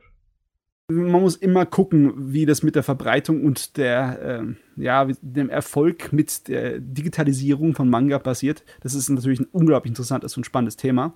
Und ich, ich hoffe natürlich immer, dass die Leute Erfolg haben und ein gescheites System daraus basteln. Aber das ist genauso wie mit äh, Sachen wie Virtual Reality oder Streamen von Computerspielen. Dass so viele Leute versuchen uns und die viele fallen auf die Schnauze und irgendwann funktioniert. Ob das jetzt ein Punkt ist, der funktionieren wird oder nicht, das kann man halt so schlecht sagen, so schwer. Ich, Kann mir einfach mal kurz, ich finde jetzt im Internet nichts dazu, ich kann mir mal eben einfach runterladen. Nebenbei. ja klar. So, ich Probier mal aus. gehe jetzt mal gerade in den App Store, mal gucken, ob ich es auch direkt finde. Manga Time Kirara Comics. Ist auch ein Verlag, der in Japan seit 2018 anscheinend existiert. Ähm, ich finde es tatsächlich nicht. Hm. Weird. Dann nochmal gucken. Zu Deutschland, Österreich. Ach, über Facebook Instant Games wird das angeboten. Ja, nee, Facebook Oh. installiere ich mir dafür nicht. Aber das ist ja dann nochmal extrem viel nischiger, da kommt ja fast gar keiner rein. ja, also das Wie? ist ja einfach mal krass. Ja. Äh, ich glaube, das wird wahrscheinlich nicht so laufen. Facebook Instant Games, ja hallo? The fuck? Fuck. Äh, so, was haben wir noch? Manga-Ankündigungen habe ich jetzt noch. Und da sind wirklich Dinge dabei, holy shit. JoJo's fucking Bizarre Adventure. Kommt Ha! endlich in Deutschland raus. Uh. Manga-Kult meint so, all mein restliches Geld abnehmen zu müssen. Ah, Ich kaufe bei denen sowieso schon zu viel. Die, also wirklich, was, was Manga-Verlage in Deutschland angeht, sind für mich Carlsen und Manga-Kult einfach ganz oben. Äh, Richtig krass, was die immer nach Deutschland holen. Und jetzt kommt's natürlich noch im Edelformat, ne? Für 12 Euro pro Band zum Großding. Ja, die großen Dinger, 12 Euro pro Band. Ähm, und, die ersten drei Parts wurden halt schon bestätigt. Phantom Blood in drei Bänden, äh, Part 2 Battle Tendency in vier Bänden und Stardust Crusaders in zehn Bänden. Ja. Ab August 2021 geht's los, Leute. Fucking JoJo's Bizarre Adventure endlich mal in Deutschland. Oh Mann, es ist eine Weile her, dass ich einen 80er Jahre äh, Manga gelesen hat. Der Kerl hat ja doch damals ein merklich anderes Design gehabt als heute. Das stimmt, ja. Also das, das ist, cool, ja. es ist einfach eine richtig krasse Ankündigung, finde ich. hm. Das freut mich. Das freut mich sehr. Jo. Dann haben wir My Broken Mariko bei Egmont Manga. Und den habe ich mit reingenommen, weil ich finde, die Prämisse ist einfach super interessant, weil die halt unfassbar ernst ist eigentlich. Und das hat einen sehr interessanten Zeichenstil. Geht halt um äh, ein Mädchen, deren besten Freundin Suizid begangen hat und ähm, die halt jetzt versuchen muss, damit klarzukommen. Das ist, das ist ein Band nur mit fünf Kapiteln. Und ähm, anscheinend werden Teile des Erlöses ähm, an Suizidprävention gespendet. Ja, ein ziemlich ernstes Ding, aber ich finde es gut, dass man sowas, sowas auch lizenziert, dass sowas auch eine Bühne bekommt. Ja, Das ist mein, schon interessant, ja. Es ist fast schon über die Jahre so ein kleiner Standard geworden, dass so etwas immer einen Platz hat bei einigen Verlegen in Deutschland. Weißt du, die ganz ernsten, die literarisch anspruchsvollen Werke, dass die Ja. einfach dann auf jeden Fall alle auch rauskommen. Die kommen aber dann auch meistens alle in dem Großformat, in etwas teureren. Ne? Ja. Aber dafür sind die auch von einer weitaus besseren Qualität. Die ganzen Sachen, die ich vom äh, Taniguchi Jiro hier habe auf Deutsch, die sind alle in so richtig dicken, feinen Papier drauf gedrückt. Und das ist, äh, ist schon eine feine Sache, sowas. Ja, ja. Der Manga sieht halt, ja. Ja, der hat einen sehr interessanten Zeichenstil auch. Ähm, und Carlsen hat auch noch neu- neue Lizenzen für Ende 2021 bekannt gegeben, beziehungsweise so Mitte gegen Ende. Zum einen Fruits Basket bekommen eine Neuauflage. Äh, passt ja jetzt. ja. Das hat ja jetzt ähm, seine, seine Bühne. Ähm, Dr. Stone, irgendein so Spin-off kommt da, ist jetzt nicht so wichtig. Ehrlich gesagt. Ist von Boichi aber mal selber geschrieben. Ähm, aber was auch kommt, ist Blue Giant. Äh, Blue Giant Supreme haben die ja schon rausgebracht. Ähm, und das ist halt die Fortsetzung zu Blue Giant, Blue Giant, was halt irgendwie ein bisschen dumm war, die Fortsetzung zuerst rauszubringen. Ich glaube, deswegen haben sie bisher auch den zweiten Band davon noch gar nicht rausgebracht. Und bringen halt jetzt erstmal die, die eigentliche erste Serie. Ich, Ich habe mein- Blue, Blue, Blue Giant Supreme habe ich hier tatsächlich schon im Schrank stehen, weil halt einfach das, die Prämisse davon super interessant ist. Und ich wusste halt vorher nicht, dass es, dass es im Prinzip eigentlich die Fortsetzung schon zu was ist. Ähm, weil die Prämisse von der Fortsetzung ist ja, dass der Protagonist nach Deutschland geht und da versucht, äh, seine Saxophon-Skills zu verbessern.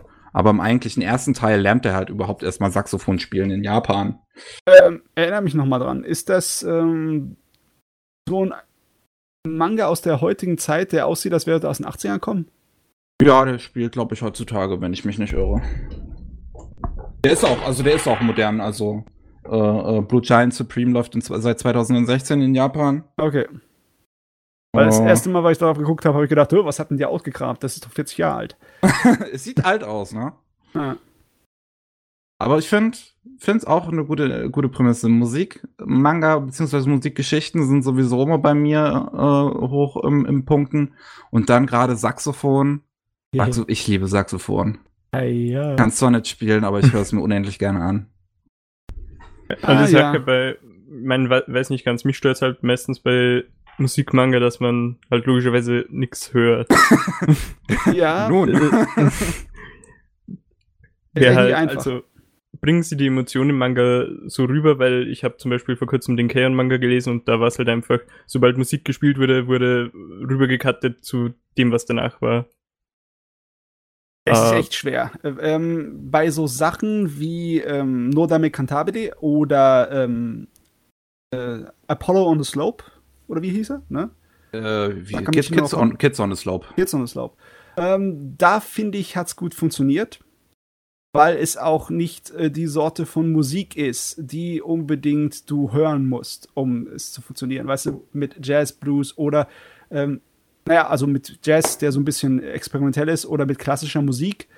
Irgendwie finde ich, bei so bestimmten Sachen funktioniert das halbwegs als geschriebene oder gezeichnete Variante. Aber wenn es jetzt Popmusik zum Beispiel wäre, würde ich sagen, würde es gar nicht funktionieren. Mhm. Zum Beispiel das Finale von Solanin, muss ich jetzt gerade denken. Solanin spielt ja auch Musik eine große Rolle. Ähm, und das Finale funktioniert auch ganz gut im, im Manga, auch wenn man jetzt halt nicht hört, was sie singt, aber man, man kann man, man, man liest ja den Text und den Text von, dem- von dem Song äh, spiegelt ja ihre, ihre persönliche Geschichte dann in dem Finale wieder. Ja, Im Film glaub, funktioniert das natürlich auch großartig, wenn sie es dann halt selber singt. Ähm, aber das ist schon, schon gut umgesetzt, da auch im Manga. So, das, je nach, das, das kommt natürlich auf den Manga einfach an, auf, auf was die hinaus wollen letzten Endes. Ja, ich habe auch den Beck-Manga und Nana habe ich ja auch gelesen und es hat irgendwie funktioniert, aber äh, ich weiß nicht. Ich habe dazu auch die Anime gesehen und deswegen habe ich jetzt die Musik im Kopf. Ich kann mich gar nicht mehr erinnern, wie äh, wie es war vorher ohne die Musik. die Vorstellung. Eine komische Sache. Jo. Jo, okay, aber News? genug davon, oder? Ja, die News haben wir abgearbeitet. Großer Brocken. Jo. Ähm, ich würde tatsächlich heute, glaube ich, mal anfangen mit Anime, weil ich habe einiges auf meiner Liste. Oh Gott, ey. Ganz Wie kurz eine Frage, sieht man irgendwo, wie lange die Aufnahme rennt? Also wir können das sehen und bei uns ist es jetzt schon eine Stunde. Oh boy. Ja, ja, ähm, das könnte länger dauern. Ich, also ich, ich, bin, ich bin der Meinung, dass ich meine, meine Heckenschere nehme und meine Liste ein bisschen kürze. Äh, t -t -t. Es ich habe jetzt, ich hab jetzt, ich hab jetzt auch nicht unbedingt die längsten Einträge. So. Also zum Beispiel, das erste, was ich geguckt habe, ist der Dragon's Dogma Anime, der jetzt auf Netflix gelandet ist. Ah, okay. Und der ist sieben Folgen. Ähm, und der ist nicht gut. Ähm, ich habe ja Äh, schon äh. gehört, dass er nicht so prickelnd sein soll, aber ist nicht gut damit so auf eher mittelmäßig gemeint oder ist er schlecht? er ist schlecht. Er ist schlecht. Ui. Er ist wirklich, er ist, oh. Der startet ja auch schon ein bisschen problematisch, glaube ich, oder? Habe ich nur Äh. gehört, dass die erste Folge ein bisschen. Also die erste Folge ist jetzt, mh, ich würde sagen, jetzt nicht unbedingt inhaltlich problematisch, sondern einfach ein bisschen tollpatschig gemacht. Ähm, Okay. Aber der gibt, aber da, es gibt schon auch noch später ein paar problematische Elemente in der Geschichte. Ja, das kommt auch noch. ähm, also das Dra- Dragon's Dogma ist ja ein Spiel von Capcom 2011 oder 12 oder so, kam das zum ersten Mal raus für die Konsolen. Ähm, vom Director von Devil May Cry 3 bis 5. Und war halt so ein großes Action-RPG. So ein bisschen, man könnte fast meinen, ein spiritueller Vorgänger zu Breath of the Wild, weil es ja halt sehr viele Freiheiten gibt. Ähm, also wirklich, du hast ein Ziel, ein Drache reißt dir das Herz raus, du willst Rache am Drachen. Warum klingt das so komisch, wenn ich das so sage? Rache am Drachen. Ähm, und ähm, dann, ja, kill den Drachen, ist dein Ziel, mach was du willst. Ähm, und ist halt natürlich schwierig, daraus ein Anime zu machen, weil das Spiel ist jetzt nicht linear, ist halt sehr offen und hat eigentlich auch keinen Fokus auf seine Geschichte. Sondern es geht halt um die Story, die du dir quasi selber schmiedest als Spieler. Und ähm, da müssen sie halt im Anime natürlich dann einen Protagonisten etablieren, den es halt so im Spiel nicht gibt, weil du machst dir halt deine eigene Figur. Und da haben sie sich halt für den generischen 0815-Typen entschieden. Ähm, ein, ein Typ namens Ethan, der hat eine Frau, die ist schwanger. Ähm, und die haben auch ein Adoptivkind, was sie großziehen. Und sein Vater ist auf hoher See gestorben. Ähm, die haben aber ganz bequemes Familienleben, also alles, alles ganz okay so. Er geht, er geht gerne im Wald jagen, während alle anderen halt fischen gehen, aber er traut sich nicht mehr aufs Wasser, weil sein Vater halt da gestorben ist. Um, und Hört dann wie eine kommt, Checkliste an. und dann kommt halt der Drache ins Dorf geflogen, bringt da alle um. Ähm, Ethan versucht seine Frau und das Adoptivkind zu retten. Und dann läuft das Adoptivkind um eine Ecke und wird einfach vom Drachen aufgenommen, was super lustig aussieht. Ähm, und dann weiß ich gar nicht mehr. Irgendwie wird, irgendwie stirbt die Frau halt auch noch. Ich glaube, Trümmerteile landen auf ihr. Und dann liegt der Protagonist halt alleine da und der Drache meint so, halt, stopp, dich bringe ich nicht um. Hier nehme ich nur das Herz raus und ist es dann, damit du ewig Rache auf mich hast und kommst, um mich umzubringen. Ähm, ja, hört sich logisch an. Würde ich auch so machen. Ja, und dann, dann hat halt der Protagonist ewig Rache auf den Drachen und geht auf die Reise und wird dabei begleitet von Hannah. Hannah ist in dem Fall ein Vasall, beziehungsweise, boah, wie haben sie es in der Serie genannt? Also, das, das, das Ding ist, das Spiel, äh, der, der, der Anime nimmt sich auch selbst das bisschen, wo man sich im Spiel drin halten, vom, vom Spiel aus dran halten sollte, nimmt sich der Anime sehr viele Freiheiten noch zusätzlich. Ähm, du hast halt im Spiel hast du so Vasallen, die du beschwören kannst, beziehungsweise halt einen Hauptvasallen, der dich immer begleitet. Den kannst du am Anfang auch selber kreieren und die Vasallen holst du immer aus einem Zwischenreich zwischen Leben und Tod, weil das vorangegangene Helden waren. Ah, und dann kannst du dann kannst du die halt beschwören und kannst sie auch selber leveln, aber du kannst sie auch zurückschicken, wenn sie dir zu schwach werden und einfach höher level, levelige Typen anheuern und so. Ist ein ganz nettes System. Äh, der Anime ist so, da kommt halt diese Henne einfach plötzlich um die Ecke und äh, ist halt jetzt sein Vasall. Und sie funktioniert schon wie so ein Vasall aus dem Spielen, aber es passiert zum Beispiel nie, dass jetzt irgendwie Ethan mal andere Vasallen beschwört. So sie ist die einzige, die immer an seiner Seite ist. Er hat sie doch gar nicht beschworen, oder? Sie ist einfach nur so. Ja, das, ja, genau, sie ist auch einfach aufgetaucht, also das kommt zusätzlich noch. Und im, im, in der deutschen Synchro haben sie auch die, die deutsche Übersetzung halt nicht benutzt dann vom Spiel. Also in den Spielen werden die halt Vasallen genannt und sie haben sie hier einfach einen englischen Begriff benutzt. Ich weiß ihn jetzt gar nicht mehr. Pawn, genau, Pawn haben sie einfach dann in der deutschen Synchro auch ges gesagt. Ähm, Obwohl sie das Arisen sogar noch übersetzt haben. Also der, der Protagonist ist ja der Arisen, der Erweckte. Das sagen sie dann auf Deutsch. Aber Porn nutzen sie dann auf Englisch. ähm, hm. Hä? Hä, hä, hm. naja. Es wirkt generell ein bisschen komisch, jetzt von Dragon's Dogma in 2020 einen Anime zu machen. das habe ich auch nicht ganz verstanden. Sagen wir es mal so, ich komme mit Fantasy und Schwertern und Magie eigentlich immer. Deswegen stört mich das gar nicht. Und äh, ich weiß nicht, wie viel man inhaltlich über die Qualitäten des Ding aussagen kann, aber optisch ist er, ich sieht ja nicht hässlich aus, obwohl ich mich der große Fan von CGI-Anime bin. ja, das Ding ist, das Ding ist, visuell, die Charaktere, so die Figuren, die sehen gut aus. Mhm. Die Monster haben einen komplett anderen Stil und sind fast unfassbar hässlich. Oh, okay. Ich weiß, ich weiß, ich weiß nicht, was da passiert. Also ich weiß nicht wieso. Einfach. So die Figuren, die haben richtig gutes Character Acting, die sind einfach super in Szene gesetzt. Und, und, und die Monster, das sind halt große Modelle mit super verwaschenen Texturen, die sich richtig hakelig bewegen, die Oh. komplett out of place wirken. oh. Und es ist einfach so, what the fuck? Das hat doch ein komplett anderes Team gemacht. Und ich meine, wahrscheinlich hat es ein komplett anderes Team gemacht. Aber haben die sich nicht ein bisschen abgesprochen zumindest? Ich meine, es gibt einen, der dafür verantwortlich ist. Ne? Es gibt sowas wie Art Director als, äh, äh, ne, als ich habe mir jetzt mein Hirn gefutzelt. als Job gibt's sowas Ja. bei, bei einer Produktion, ein Art Director, der dafür sorgen Ja. soll, dass die insgesamte künstlerische Direktion ungefähr ähnlich ist und gleich aussieht. Ja, aber hier hat man einfach drauf geschissen. so. Vielleicht haben sie auch einfach nur die 3D-Modelle aus dem Spiel genommen.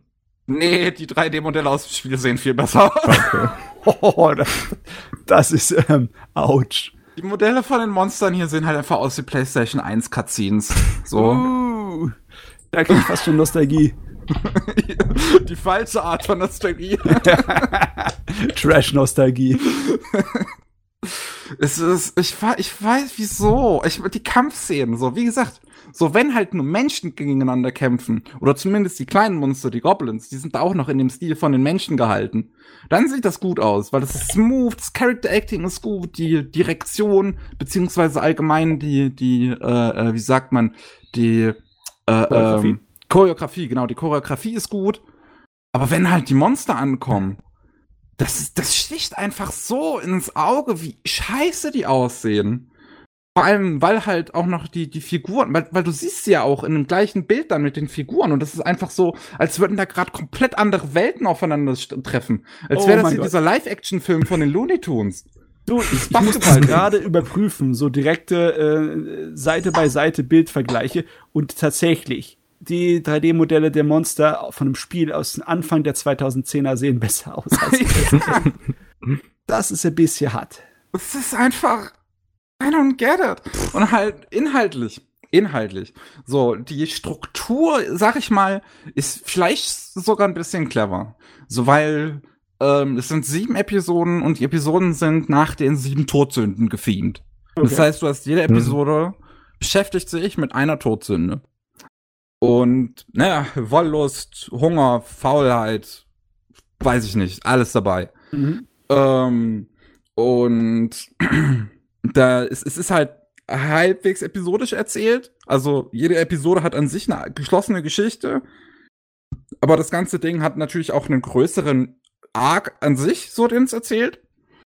Und ähm, aber, aber die Geschichten, die sind halt einfach nicht wirklich interessant, vor allem weil das Ding um, um Biegen und Brechen versucht, super edgy zu sein.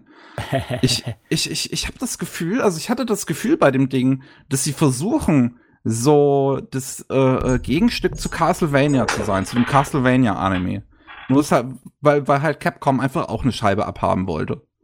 So, bei, mm. bei Konami hat das mit Castlevania schon funktioniert, also will halt Capcom auch eine Scheibe davon abhaben jetzt. Also gu gut, was gucken wir? Haben wir halt irgendeine IP, die vergleichbar ist? Ja, Dragon's Dogma ist auch Mittelalter Fantasy, nehmen wir. Und und vor allem ja auch halt Dark Fantasy. Also ist ja schon auch die Spiele, beziehungsweise das Spiel ist ja etwas düsterer und die, die deswegen. Ähm, und dann das, dann hast du sowas wie die vierte Folge, wo sie einem, ähm, einer Karawane von Menschen begegnen, die auf der Flucht sind vor dem Drachen. Und dann macht die Serie halt eiskalt ein auf erste Episode Goblin Slayer. Ah. You know what I mean, ne? Ja, ich weiß, was du meinst.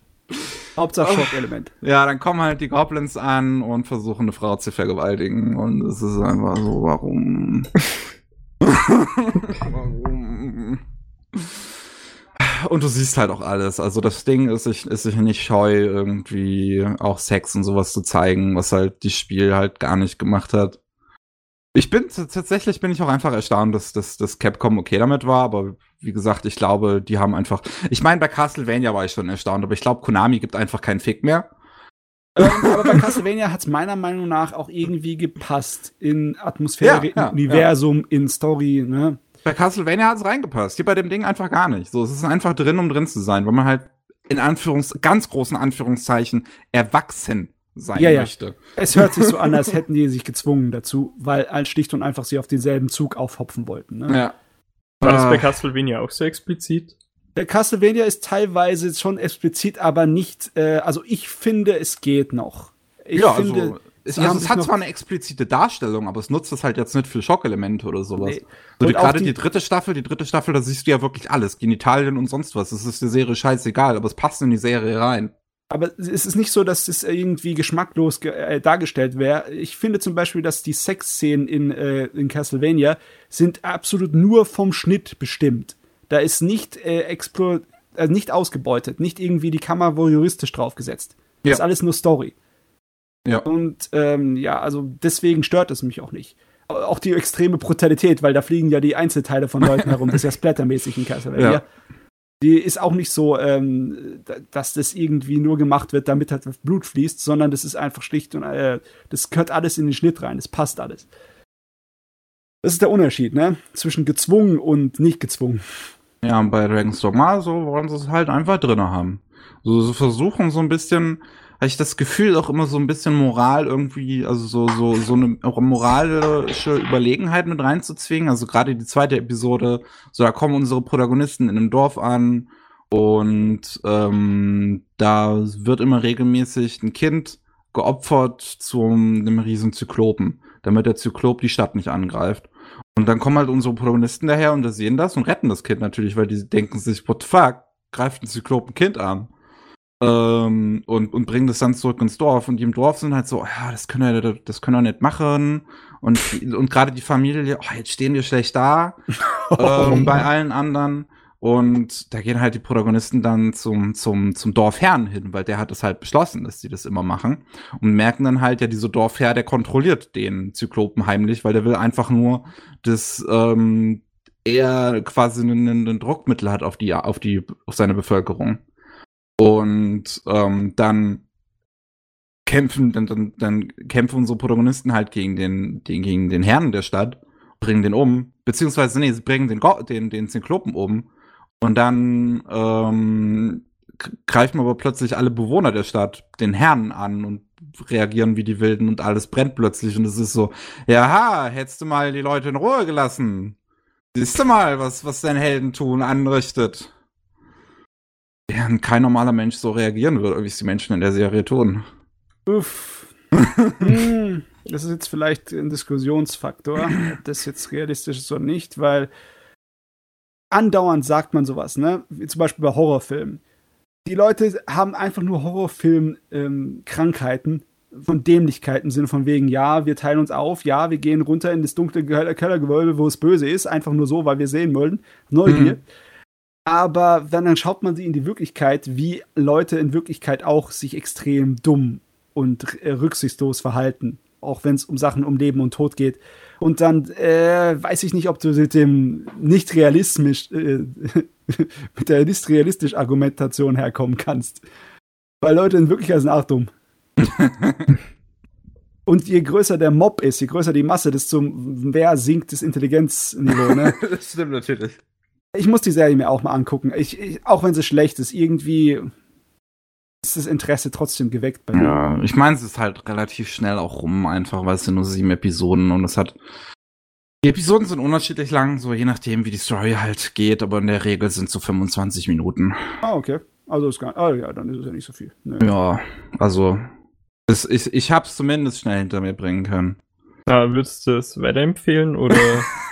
klinge ich so, klinge ich so, als würde ich es ja. weiterempfehlen. Aber wenn Matze sagt, dass er sich gerne anschauen würde, also hat es einen Mehrwert, das gesehen zu haben? Nein. Okay. ich tue es mir einfach nur an, aus Neugier, aus morbidester Neugier. Oh, ja, ja, ja.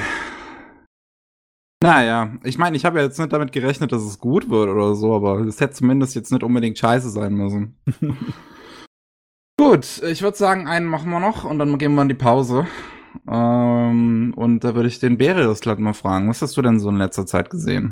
Ähm, weiß nicht, soll ich mit was brandaktuellem kommen? Such dir einfach irgendwas aus. Okay. Äh, ich schätze einfach mal, von euch beiden hat es dann noch keiner gesehen, weil es gestern erst rausgekommen ist. Äh, Burn the Witch. Ach scheiße, ich habe mir nee. heute früh überlegt, ob ich es mir angucke. Ich habe es auch noch nicht gesehen. Das ich habe mir heute früh noch überlegt, ob ich es mir vom Podcast angucke. Und jetzt kommst du daher und hast es tatsächlich gesehen. äh, ja, ich meine, drei, drei Folgen, das geht ja geht schnell mal. Ähm, das ist ja der, die Anime-Adaption vom neuen Ted Kubo Manga. Mhm. Äh, ich habe jetzt nur den One-Shot gelesen. Es gibt ja danach auch noch ein paar Chapter. Das heißt, ich weiß jetzt nicht ganz, wie genau das umgesetzt wurde. Ähm, so, weiß nicht, soll ich einen kurzen Story-Umriss geben? Ja, ja, bitte. Okay. Uh, also es gibt Drachen, ähm, die mehr oder weniger in, Re jetzt weiß ich halt nur den englischen Namen, Reverse London, also es gibt in der wahren echten Welt Drachen, die aber in Reverse London sind, wo okay. die ganzen Hexen und so weiter ähm, quasi eben mit den Drachen umgehen müssen und es gibt halt das echte London. Es wird nicht so hundertprozentig ähm, explizit jetzt erzählt, wie Reverse London und das normale London zusammenhängen. Soweit ich das mitbekommen habe, sind dann einfach Drachen mal ein bisschen weiter geflogen und sie waren im echten London. Also so hundertprozentig habe ich es nicht verstanden. Wahrscheinlich bin ich auch einfach, habe ich nicht aufmerksam genug geschaut. Also es ist nicht Ähm. unbedingt Paralleldimension London, sondern äh, eher sowas aller so Taschendimension London, das auch mit der echten London noch zusammenhängt oder so. Also im One-Shot war es so, dass die eine einfach in eine Telefonzelle reingegangen ist, dann ist, äh, ist hat das wie ein Au- Aufzug funktioniert und dann war sie auf einmal in Reverse London. Ah, okay. Naja. Ähm, ja, also so eine wirklich hatte, ja, es, so, er hat schon eine halbwegs durchgehende Story, also es kommen halt Drachen die zwei Protagonistinnen, haben mir jetzt leider nicht den Namen gemerkt, ähm, versuchen halt in den Rängen aufzusteigen, die eine äh, Hast du von diesen sexy Ladies den Namen nicht gemerkt? nie, nie, irgendwas mit nie, alle beide heißen irgendwas mit nie. Nie, okay. Die Ritter vom Nie. Nihashi, Nini. Genau. Guck mir die Trailer gerade nebenbei an. Das sieht einfach so gut aus. Ich habe wirklich Bock auf das Ding. Also animationstechnisch ist es halt, also besonders der Start der ersten Folge ist mega geil, auch später sieht alles voll gut aus. Und sie haben halt auch äh, Ted Kubos Artstyle mega gut umgesetzt. Ähm, es sieht halt alles fast teilweise aus wie eine animierte Version des Mangas. Ein paar Figuren, also die zwei Protagonistinnen sehen wirklich einfach fast eins zu eins gleich aus. Hm. Ähm, ein paar andere Charaktere nicht ganz, aber es sieht schon, also animationstechnisch ist das echt voll gut. Aber so von der Story, Story her ist halt, glaube ich, so der Beginn von was relativ Größeren. Also es heißt dann so, ja, okay, das ist jetzt der erste Drache von sieben, die auf irgendwelchen Märchen basieren. Also das ist dann, glaube ich, schon was Größeres. Keine Ahnung, wie sie aber dann äh, vorhaben, das weiter mit dem Anime umzusetzen. Hm, Das hört sich so nach. Ähm, es ist nicht unbedingt der schonen Standard, oder? Es ist eine Actionserie, das ist auf jeden Fall klar. Aber ähm, meinst du, das ist irgendwie so wie ein schonen Jump-mäßiges Ding aufgesetzt? Oder eher nicht? Also es, es ist allein schon deswegen nicht wie etwas schon Jump-mäßiges aufgesetzt, glaube ich, weil es nicht auf dieses ganz lange Storytelling hinausgeht. Eben wie gesagt, das mit den sieben Drachen gibt's zwar, aber und du hast halt zwei Protagonisten, was halt auch nicht immer in den Geschichten der Fall ist. Hm. Vor allem Ähm, sind es zwei weibliche Protagonistinnen. gibt's auch ja bei, bei, Shonen Jump nicht unbedingt. Gibt's halt auch ein paar so Lieder, äh, Ma Madoka, wie heißt das? Madoka Box? Irgendwie sowas. Ach, gibt's auch Medaka noch. Box. Ja, genau. Also es gibt halt ein, zwei Beispiele, aber jetzt halt nicht so viele. Das macht schon mal ein bisschen besonders. Hm, Und äh, die Serie zeichnet sich, sich halt voll durch seinen Style aus. Ähm, ein Charakter zum Beispiel macht so Magical Circles mit Hilfe von, ähm, äh, wie heißen die? Die Spraydosen, ja, Spraydosen. Äh, also Nice. es, es wirkt auch ein bisschen halt so wie dieses Mitte 2000er, wieder Mitte 2000er Stil. Nein, also was ich an Tite Kobo äh, wirklich loben muss, sind einfach so seine Designs und einfach diese, diesen, diesen, diesen Stil, den er halt mit denen bringt. Die haben halt sowas, sowas einfach cooles, punkiges, so, so aber auch wirklich, das sind Figuren, deren Coolness ich abnehme. So. ja, ja, der trifft den, einen Zahn der Zeit, trifft er, der Mann. Äh, ja, eben stilistisch. Ich meine, sie haben halt auch eine relativ, mit dem Anime eine relativ coole Farbpalette gewählt. So dieses, weiß nicht ganz, geht das eher so in die skottische Richtung? Es spielt ja eben in London. Ähm, mit dem Rot, Schwarz und Grün. Ja, ja, ich sehe, was du meinst. Äh, ja, also stilistisch ist es eben saugeil. Ja. Das sieht so gut aus, scheiße. ah ja, also, weißt du, früher habe ich ja gerne Bleach geschaut, aber dann irgendwann war die Luft relativ schnell raus. Nicht nur, weil es schonend war, sondern weil halt Bleach auch irgendwie ähm, gemeint hat, so ein kleines bisschen schizo und verrückt zu werden. Hat ja jetzt, Mm. Super iPad Wolf hat jetzt letztens ein neues Video zu Bleach gemacht. Ja. Was ich echt interessant fand. Also, da muss ich mal Also, reinschauen. ähm, Ähm, also als jemand, der Bleach dieses Jahr das erste Mal gelesen hat, also ich glaube, die Anime-Version kannst du sowieso halbwegs vergessen, weil das einfach mit dem Pacing nicht zusammenpasst, weil so ein Manga-Volume hast du, glaube ich, fast Ja, ja. in einer Viertelstunde gelesen. Das ist das klassische Schonen-Problem. Aber auch gegen Ende von dem Manga war es bei Bleach nicht so viel mit Logik, Story und Zusammenhang.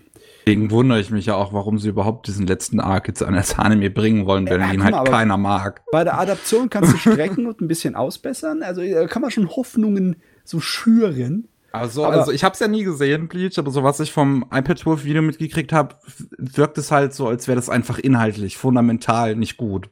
so, ja. Äh, als wären da fundamentale Probleme, die du wahrscheinlich nicht ausbessern kannst.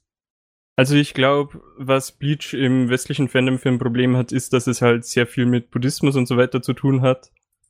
Ähm, und wenn man durch die Linse quasi die Arcs ein bisschen betrachtet, macht einiges mehr Sinn, aber das macht halt bei uns natürlich keiner, deswegen ist es halt ein bisschen schwierig. Es ist halt auch problematisch, selbst wenn der eine Metaebene Tiefe hat, ne? wenn deine eigentliche Erzählung, der eigentliche Unterhaltung äh, hinterherhinkt oder schwach ist, dann kann das es nicht retten, auch egal wie die äh, Metaebene mit Tiefe vollgestopft ist. Und was ich noch weiß aus dem Japanologiestudium über Buddhismus, äh, da fand ich zum Beispiel so Sachen wie, äh, der, der, wie heißt nochmal, Death Parade? Ja, Death Parade. Death Parade. Viel, viel, viel tiefgründiger als alles, was aus Bleach rauskam. Meine Schnuten.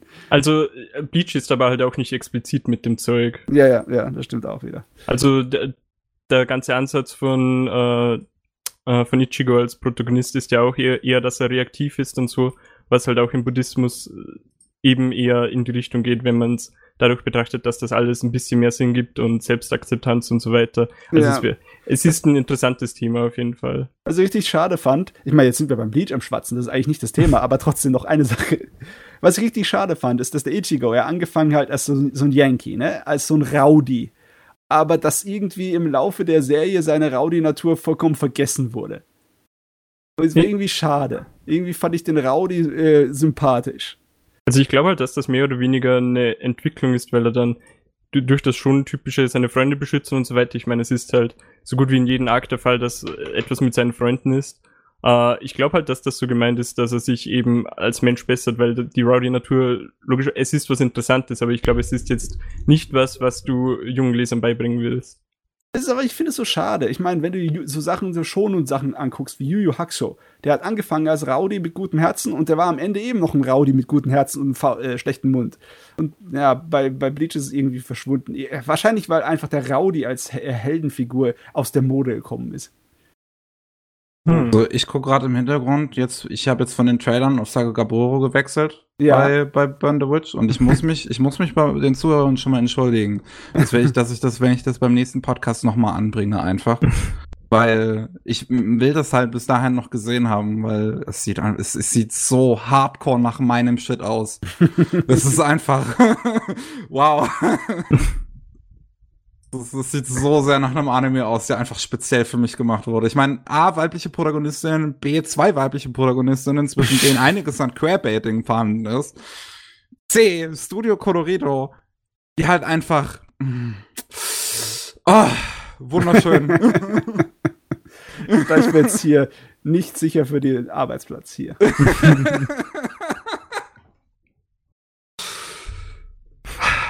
Jetzt äh, das haben wir doch gar nicht beredet. Hier, das ist ja kurz, die Geschichte. Ziemlich kurz. Da wird wahrscheinlich nicht für viel Zeit bleiben. Ähm, für Charakterentwicklung wahrscheinlich nicht, oder? Also Charakterentwicklung. Mm, ja. Also ganz wenig. Also an sich bei den Charakteren sieht man jetzt wirklich nichts, was sich groß unterscheiden würde. Es ist halt, ah, für das, dass ich es eigentlich gestern und heute gesehen habe, habe ich schon ziemlich viel wieder vergessen. Also die zweite und dritte Folge ist quasi eine Story, wo ein großes Übels bekämpft wird, wenn man es so betrachten will. Mhm. Und die erste Folge ist mehr so eine Einführung im Großen und Ganzen. Alles klar, alles klar. Ja, trotzdem, trotzdem. Wenn daraus was wird, das wäre schön. Hört sich nämlich cool an. Wenn Aber sie daraus einen ganzen Anime machen, wäre ich sehr dankbar. Aber ich glaube, den Manga haben sie jetzt ja eh schon wieder, also der ist vorübergehend in Pause, oder? Oh. Äh, nee, das Ding war ja wohl, das zuerst gab es diesen One-Shot, dann hat er es nochmal irgendwie angefangen, dass das, den, den, den One-Shot quasi nochmal neu aufzulegen als, als, als vollen Manga sozusagen. Mhm. Ähm, und jetzt gab es jetzt irgendwie vor kurzem eine Ankündigung in der Shonen Jump, dass man Season 2 zu Burn the Witch sozusagen macht. Also wahrscheinlich wird einfach der Manga ganz normal fortgesetzt. Okay. Ja, es hat natürlich sehr neu, hat erst im August angefangen, wieder da äh, das zu veröffentlichen und neu zu zeichnen. Deswegen, da ist noch nicht viel da, das kann noch eine Weile dauern.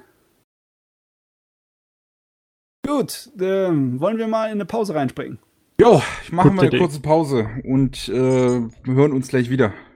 Gut, äh, willkommen zurück zum 148. Anime Slam Podcast. Matze, du bist dran. Jetzt. Boom, boom, boom.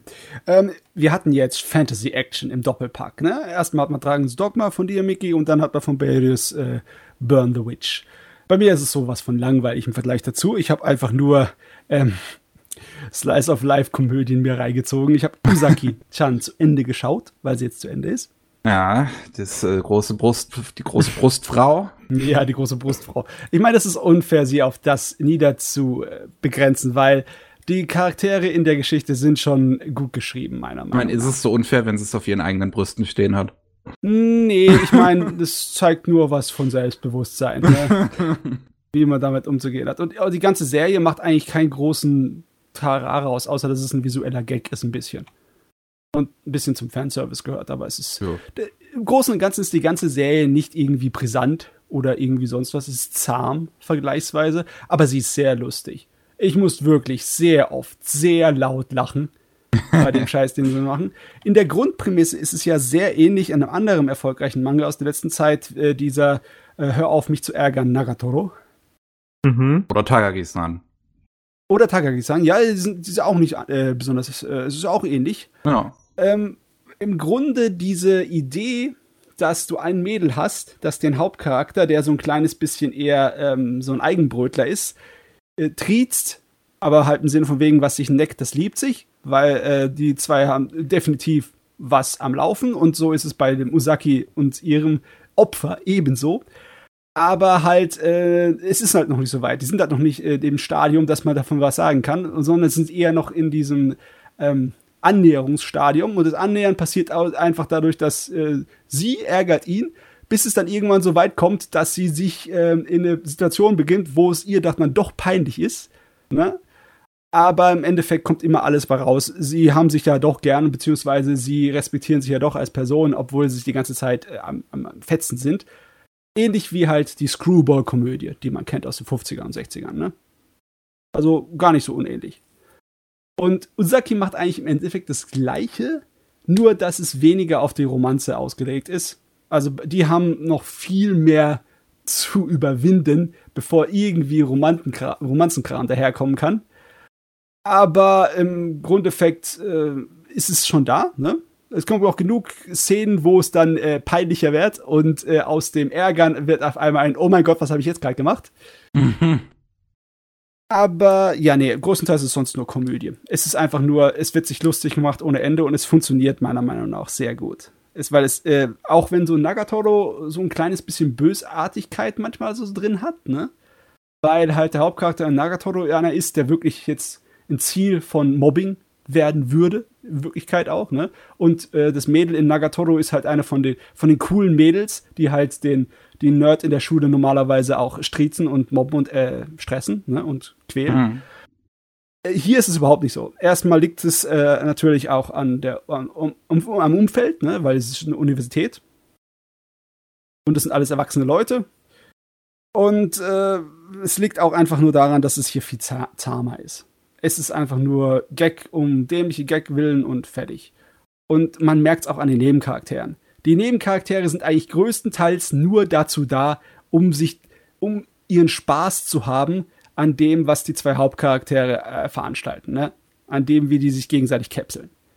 Die Nebencharaktere sind im Endeffekt äh, so, die Nebencharaktere ist das, wo sich der Zuschauer drin sozusagen identifizieren mit kann, ne? Weil deren Lebens, dieses, dieses Paar von Vater und Tochter, die ein Café leiten, bei denen die zwei Hauptcharaktere so einen Nebenjob arbeiten und deren einzige Existenzgrundlage ist es, das zu genießen, wie die zwei sich käppeln. Und das wird natürlich als Gag total rausgerissen. Das ist, ähm, ja, es ist sehr, sehr unterhaltsam, auch wenn es ein bisschen, ein bisschen oberflächlich ist, ein bisschen flach. Es, es funktioniert halt, weil die Charaktere gut geschrieben sind und wirklich die, die konsistent mit der ganzen inhaltlichen Story umgegangen wird. Ne? Es wird nie irgendwie was so zum Dahingeworfen benommen. Jetzt muss ich allerdings eine Sache sagen. Ne? In der zweiten Hälfte wird der Anime manchmal ein bisschen komisch. Ähm, Okay. vielleicht das erste Mal, wo ich von dem Charakter, von der Usaki gehört habe, war ja auch im äh, Sinne von wegen Werbung. Weil da war ja so, dass das japanische Rote Kreuz mit der Werbung gemacht hat. Und weil die Leute halt oberflächlich herangegangen sind, haben sie riesen Ärger bekommen, weil sie einfach so ein Mädel mit Riesenbrüsten genommen haben, als ihr Werbemaskottchen. Das ist äh, in Japan einigen Leuten in den falschen Hals gekommen, die die Serie nicht kannten oder keine Ahnung, wer der Kontext war. Und dann so, wie könnten ihr das machen hier? Was kommt ihr da her mit so einem äh, so, so einem unrealistischen Riesenbrustmädel als euer Maskottchen für so für Blutspenden? Was ist das für ein Unsinn? Ähm, aber anscheinend irgendwie ist es in der Genetik hängen geblieben, dass sie so ein Werbemaskottchen ist. Die machen das nämlich nicht äh, nur für, dafür, die machen das in der Serie öfters, dass für andere Sachen richtig ohne irgendwie ein Blatt vor den Mund zu nehmen, einfach direkt Werbung gemacht wird. Hm. Es wird okay. Werbung gemacht für Dings, für ähm, Detective Conan.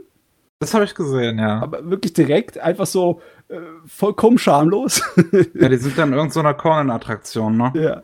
Und äh, natürlich, eine ganze Episode ist ein Ausflug in eine Touristenattraktion, beziehungsweise ein Ort, der für seinen Tourismus bekannt ist. Und die ganze verdammte Episode ist eigentlich nur eine Touristenführung. Mit hm. Touristenführer, der dann die Storys dazu erklärt.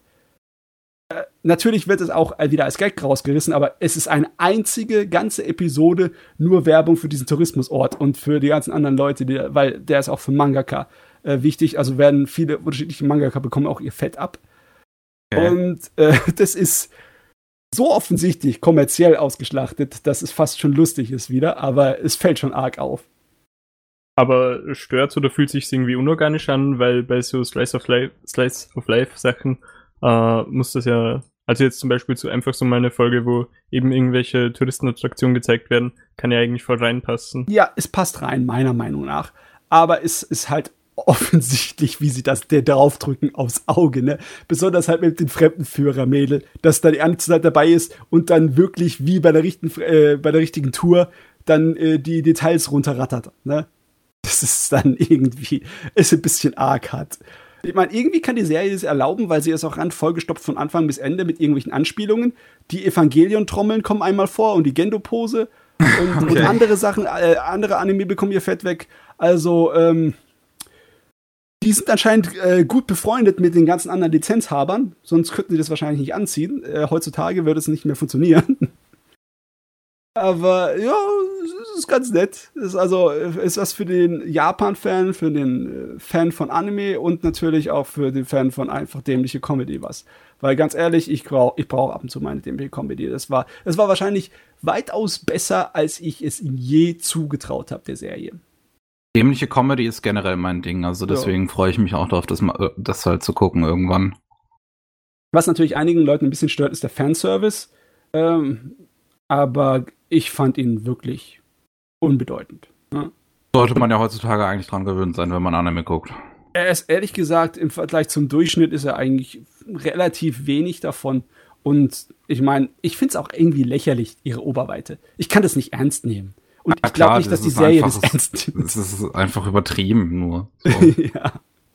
Aber haben sich die Leute wirklich über den Fanservice direkt in der Serie aufgeregt, sondern schon mehr über das Design, glaube ich. Ja, mehr über das Design. Der Fanservice direkt in der Serie, der hat vielleicht ein oder zwei Szenen, die so ein kleines bisschen so, oh, guck mal, was sie gemacht haben, Level sind, aber das ist, äh, nee, ist nicht der Rede wert. Da muss man kein großes Ding draus machen, echt nicht. Ja. Nee, kurz und, kurz und bündig ist gut. ja, ist so. Zweite Staffel, yay! Was, was, soll man, was soll man über Slice of Life Serien noch großartig diskutieren, ne? Ist eigentlich nur, äh, musst du eigentlich nur einen Pegel haben. Und je lauter du lachst, desto besser die Serie.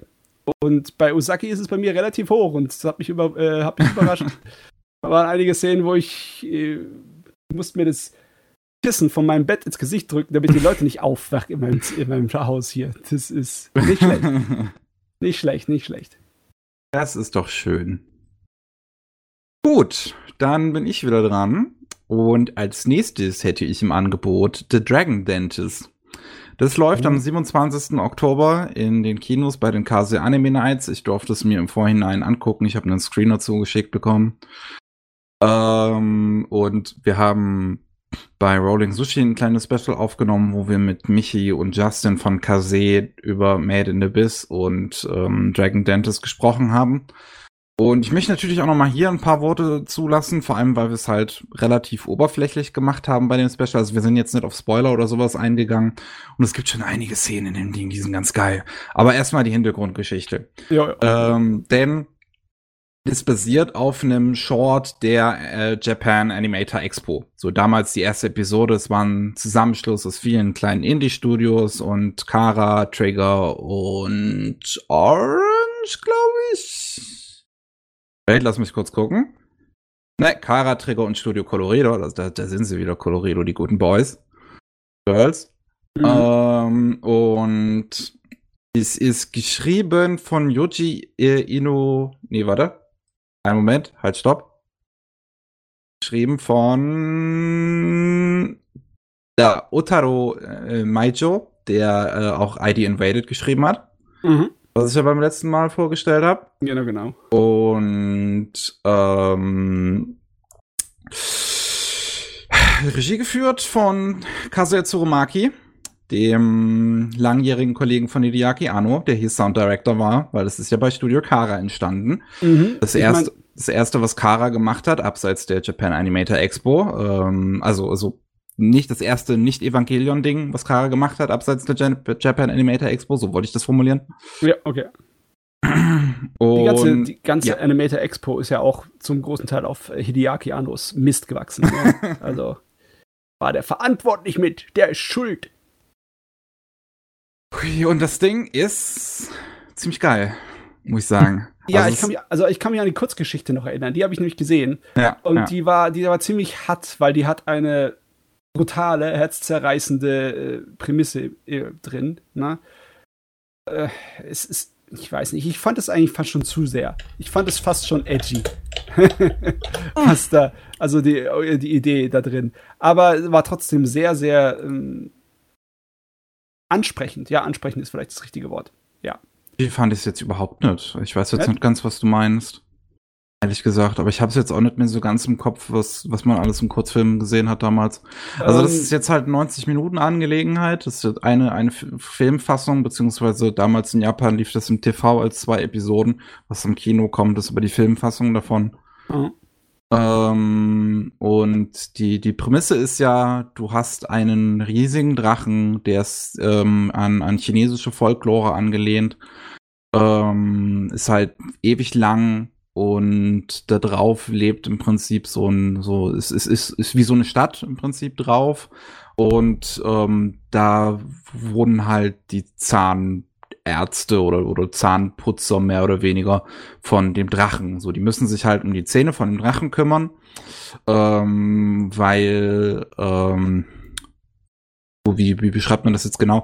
Das ist, ähm, also bei den Zähnen äh, äh, landen halt immer quasi so kleine Monster sozusagen. Also das sind quasi quasi wie so wie so Bakterien bei uns, was was da bei den Zähnen landen würde, nur dass die halt hier etwas aggressiver und gefährlicher sind. Um, ähm, und die dann halt bekämpft werden müssen von den Zahnärzten. Und da landet auch so irgendwie Schrott oder so. Also wenn jetzt in der Nähe eine Schlacht zum Beispiel stattgefunden hat, dann landet irgendwie so die ganze äh, äh, Waffen und sowas, was liegen gelassen wird, landet immer in den Zähnen vom Drachen. So, und das müssen die dann aussortieren. Ähm, und aus den Zähnen kommen quasi die äh, äh, Put, die, die, die, die Zahnärzte raus, sozusagen. Die werden aus den Zähnen geboren.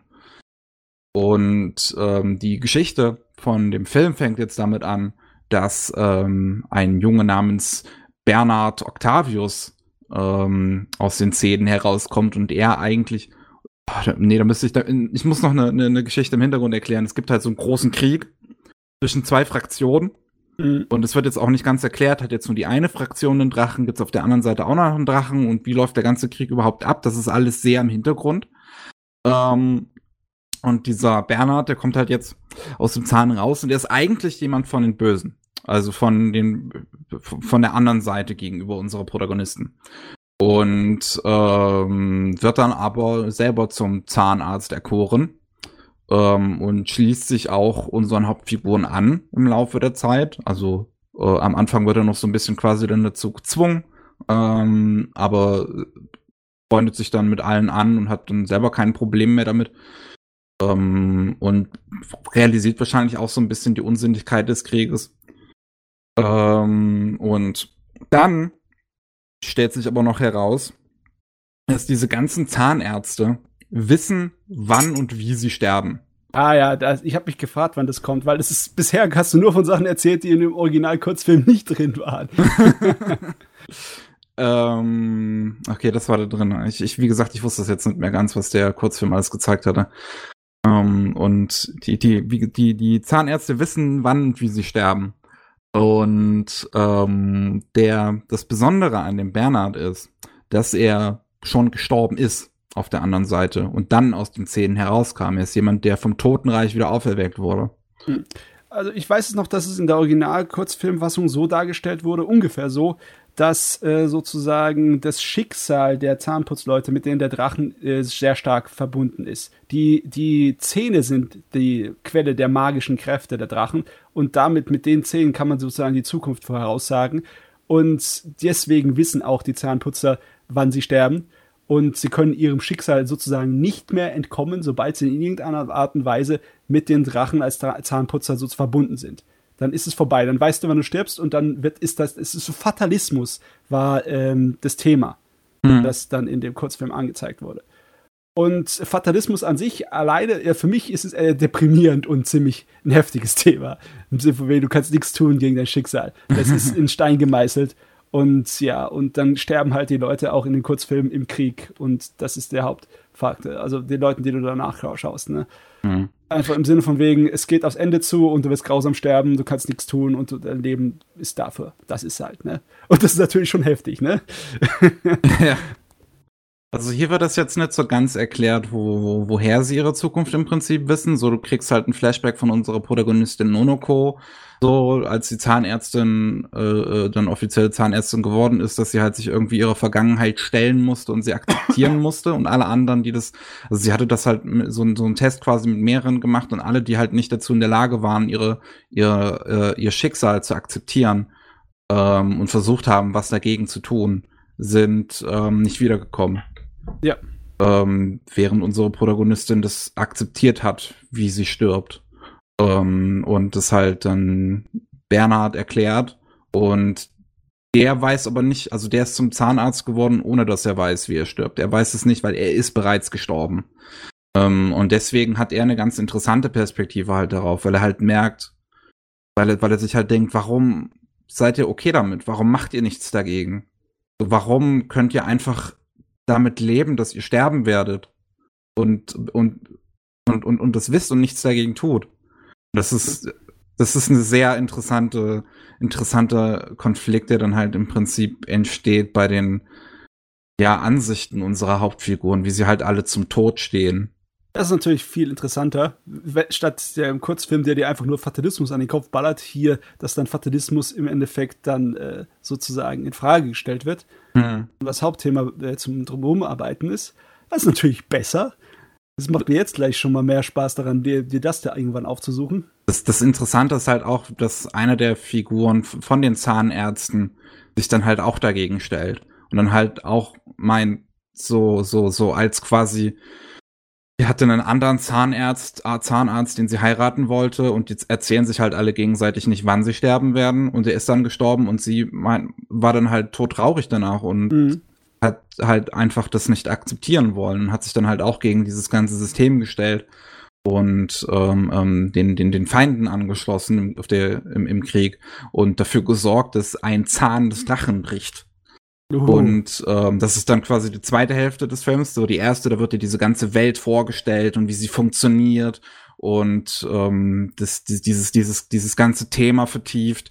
Und in der zweiten Hälfte des Films ähm, landen unsere beiden Hauptfiguren, verfolgen dann den, den Zahn, der dann runtergefallen ist und versuchen, den zum Drachen zurückzubringen.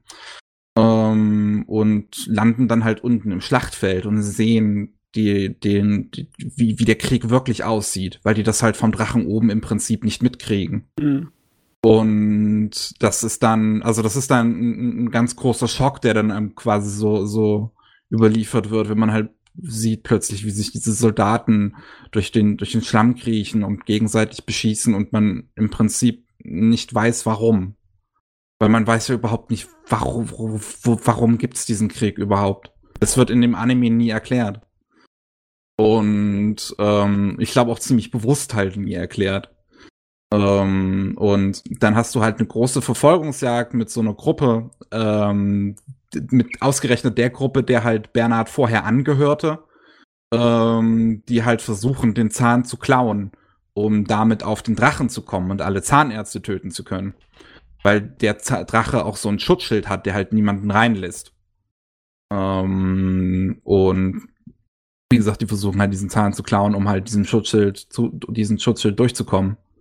Ähm, was aber dann halt letzten Endes passiert ist, dass diese, diese Frau, die ähm, sich dem System widersetzt hat, auch zu so einer Art Bakterium wird und ähm, dem, dem Drachen damit halt verletzt, der tatsächlich abstürzt und plötzlich wird das Ganze zu End of Evangelion. Wow, okay. Ähm, Gerade eben wollte ich noch einen Kommentar geben von wegen, meine Güte, das Zeugs hört sich an wie so eine richtig gute Geschichte aus der klassischen Science-Fiction-Literatur, ne? Mit Inhalt und Anspruch und äh, moralischen Fragen und Philosophie und dann wird es zum End of Evangelion. yes. Das, also das wird so, dass es, das Ding ist generell inhaltlich ziemlich hart und dann einfach gegen Ende hast du einfach nur eine Massenvernichtung. Und es ist einfach. Es ist auch rein visuell ist es sehr hart End of Evangelion nachempfunden. Also wie dann dieses Bakterium quasi rumschlägt und die, die, diesen riesengroßen Kriegsplatz, wo tausende von Leute sich gegenseitig beballern, da durchschlägt und alles weghaut, während der Himmel in Rot gehüllt ist. Ah ja. Meine oh, das ist, eine, das ist eine mega geile Szene, die aber halt gleichzeitig super deprimierend ist.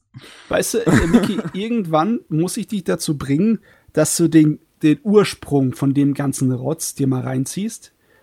Und zwar Ideon. Ich, Weil das verdammte ja. Trauma, das der äh, Tomino mit dem Ende von Ideon angerichtet hat beim Anno, hat überhaupt erst zu diesem äh, apokalyptischen äh, Szenario von Evangelion ge geführt. Ne? Der ist verantwortlich für den ganzen Scheiß. Ist schuld dran.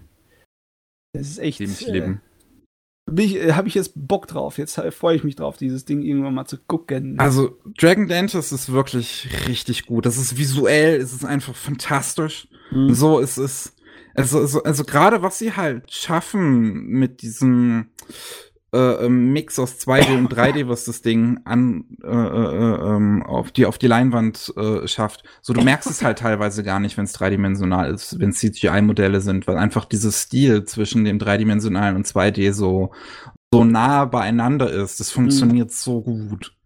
Das ist das ist visuell wirklich absolut erstaunlich. Ich finde, es ist auch noch ein bisschen Trigger-DNA, ist auch noch so ein bisschen drin. Mhm. So diese Seite von, vom ehemaligen Gainax. So gerade in den, in den One-on-One-Kämpfen, so zwischen einzelnen Personen.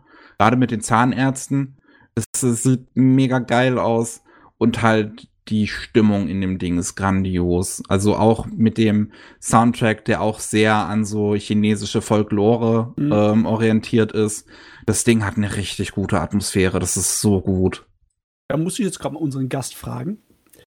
Hast du eigentlich irgendwas mit Evangelion schon mal gesehen, Berdius? Uh, jo, alles. Alles, alles. Du bist, du bist gefeit. Voll dabei. also halt äh, normal, ich habe halt die Rebirth-Filme nur den ersten vor ein paar Jahren mal geschaut. Mhm. Habe ich dann nicht mehr weitergeschaut, aber die normale Serie und End of Evangelion habe ich zwei oder dreimal geschaut. Okay, gut, dann weißt du Bescheid. habe ich dich heiß machen können mit meiner Beschreibung zu äh, Dragon Dentist? Also, was ich mich halt frage, ist, wenn es auf einem, ich glaube, ich habe das Musikvideo halt nicht, nein, also da, den Kurzfilm nicht gesehen, wie lang ist denn der? Neun Minuten. So eh neun Minuten, okay. Ich dachte mir, das wäre so ein zweiminütiges Ding und das dann alles auf dem basiert, okay, nein, das, das geht dann. Also wirkt wirkt's organisch, würde man merken, dass das irgendwie drauf basiert.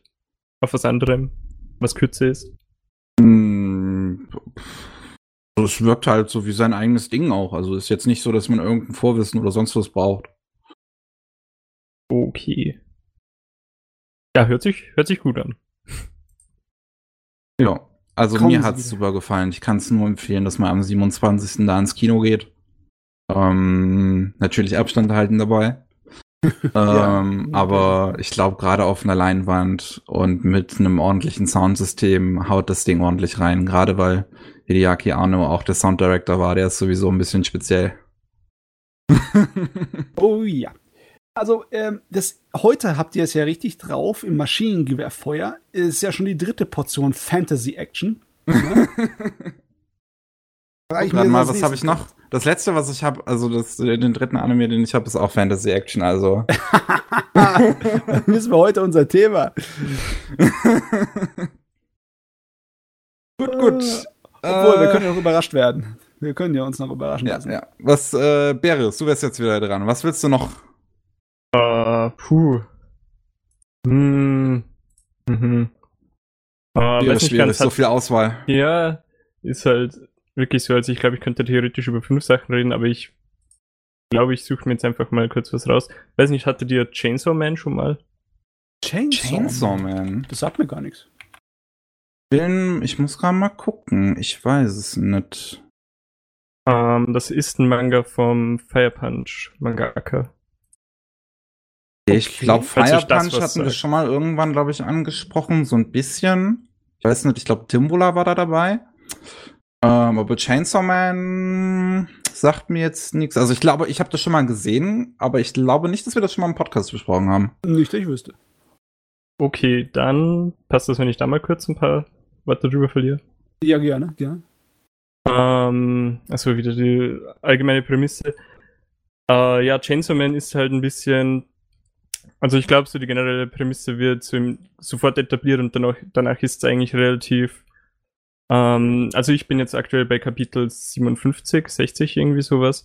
Und äh, da ist es eigentlich fast die ganze Zeit das gleiche. Also sagen wir so, ursprünglich äh, in der Welt gibt es weiß nicht, sind es einfach nur Teufel, sagen wir mal Teufel dazu. Ähm, und der Protagonist ist von ist seit seiner Geburt äh, von einer Mafia-Familie, äh, steckt er in Schulden, weil sein Vater da irgendwas gemacht hat.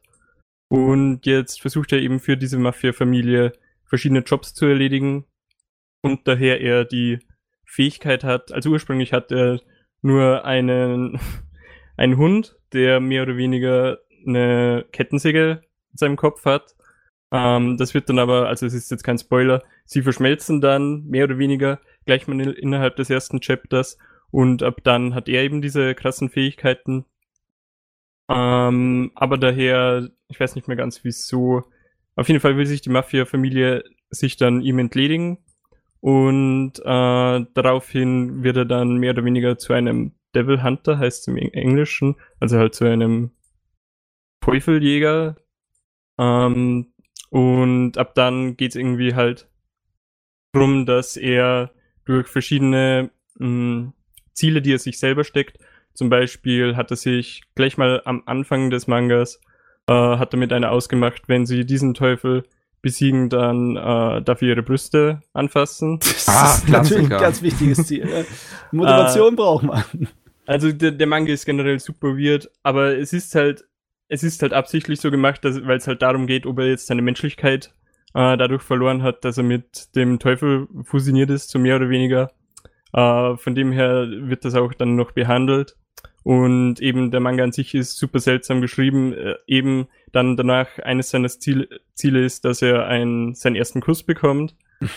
äh, und dann wird ihm aber statt dem Kuss in den Mund gebrochen. Das ist Ah, Und das wird halt auch noch äh, richtig grafisch dargestellt. Und dann bekommt man noch so eine kurze Hintergrundinfo, äh, weil er früher eben so arm war, weil er eben ähm, verschuldet war, hat er sich angewohnt, einfach alles, alles zu schlucken, was er in den Mund bekommt. Und dann wird halt das auch noch dargestellt. Oh. Wie Okay, Also Körperflüssigkeitenaustausch. Es, es zählt, oder? oh Gott. Ich meine, was willst du erwarten von dem Manga, das Konzept des Superhelden ist, dass ihm verdammte Kettensägenblätter aus den Armen und aus dem Kopf wachsen, wenn er kämpft. Heilige Fresse. Das, allein das Bild davon ist mal so, damit kannst du doch jeden abholen, oder? Also es ist halt schon, es ist eben was Spezielles, wie man jetzt anhand des Humors gemerkt hat. ähm, ansonsten, er ist halt saubrutal und es ist halt eben auch absichtlich ziemlich stumpf gemacht, sage ich jetzt mal. Äh, zum Beispiel in den Kampfszenen ähm, geht es halt ha hauptsächlich einfach nur darum, dass er genügend Blut von den anderen, von seinen Gegnern bekommt, damit er selber noch weiter funktioniert. Ähm, und da wird halt dann auch so zwischendurch mal Späße gemacht, so äh, dass er irgendwie taktischen Einsatz einsetzen soll. Äh, dann macht er aber stattdessen was vollkommen Dummes anderes, aber es funktioniert trotzdem. Also ist, er ist was Spezielles, weiß nicht so, ob es für jeden unbedingt was ist. Ich finde es halt, also ist auf jeden Fall definitiv ziemlich interessant.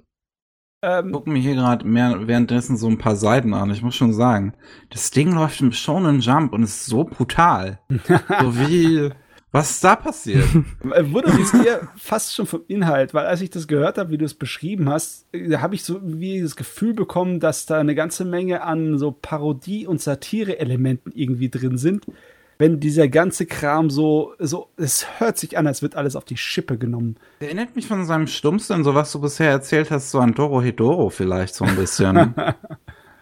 Hm, den habe ich äh, leider noch nicht gelesen oder gesehen. Aber äh, ja, es ist halt definitiv absichtlich so gemacht und ich glaube, wenn man sich darauf einlassen kann, ist das auf jeden Fall ziemlich unter, unterhaltsam und wie gesagt, dadurch, dass halt durch diesen Stumpfsinn äh, der Protagonist thematisiert wird, ob er noch menschlich genug ist und so weiter, ist ganz interessant. Also auf jeden Fall eine gewisse Schmerzgrenze, die man überwinden muss. Äh, wahrscheinlich bei einigen Leuten der etwas schwächere Magen, wenn ich mir das so angucke. Ah, es ist auf jeden Fall, also technisch ist es auch richtig gut. Und vor allem, ich weiß, ich habe halt Fire Punch nicht gelesen, aber wenn man sich die Cover von beiden ansieht, ne, dann ist das schon ein ziemlicher Unterschied und es sehen halt beide also meiner Meinung nach ziemlich großartig aus. Und dass der gleiche Autor diese zwei Sachen zeichnen kann, also für mich sieht es ziemlich beeindruckend aus. Und soweit ich weiß, stimmt das halt auch, dass er beides gezeichnet hat. Habe ich mir jetzt natürlich davon nicht mehr angesehen, wäre vielleicht eine gute Idee gewesen. Aber es sollte schon stimmen. Ja, ich äh, habe schon nachgeguckt. Du, äh, alles richtig. okay, okay. Das ist natürlich sehr geil. Das ist. Ich weiß nicht, ob das jetzt einfach so ob der das einfach so ändern kann, sein Stil, oder ob es eine äh, Entwicklung war. Es lohnt sich mal da reinzuschauen, weil ich liebe das, Manga zu lesen, bei dem du wirklich die Entwicklung des Zeichenstils sehen kannst. Und auch des Erzählstils. Das ist immer ein, ein Genuss, wenn, wenn man das machen kann. Ich habe da so meine Lieblingsbeispiele wie, wie Angel Legend von dem Autor, der Claymore gemacht hat. Das war sein Erstlingswerk. Da kannst du komplett seine Entwicklung zu seinem späteren Zeichenstil und Erzählstil im ganzen Manga sehen. Du siehst, was er ausprobiert, was funktioniert hat, was nicht funktioniert hat, was er dann übernommen hat und wie es dann immer sich mehr festigt gegen, äh, zum Ende hin des Mangas. Das ist voll geil. Das ist irgendwie auf der Ebene sowas zu genießen, ist toll. Natürlich stelle ich mir das jetzt nur vor, dass das so wäre. Vielleicht kann der einfach nur so einen Schalter umlegen und pupp, jetzt ist meine andere, äh, meine andere Persönlichkeit dran, die diesen Manga zeichnet.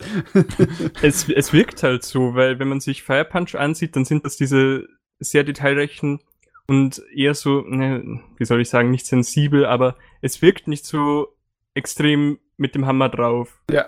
Es wirkt schon ein bisschen ja, subtiler, sagen wir mal. Ja, wenn Chainsaw Man wird sehr krude, wenn ja, ich mir das so genau. angucke. Also das ist schon echt krass, dass das beides von ihm kommt. Und es, es sehen halt auch beide Mangas extrem gut aus, finde ich. Also, ja, dass er alle beide Stile so extrem gut drauf hat. Und ich glaube, es passt auch von der Geschichte her. Also Chainsaw Man passt es auf jeden Fall, dass es so aussieht, wie es aussieht. Und Fire Punch ist, glaube ich, halt auch eher eine äh, ja, sensiblere Geschichte, sagen wir mal. Fire Punch sieht auf den ersten Blick für mich aus wie so eine äh, Tokusatsu-Action-Helden. Ja, das dachte ich mir auch. Das hat mich so ein bisschen an das neue Ultraman erinnert. Ja.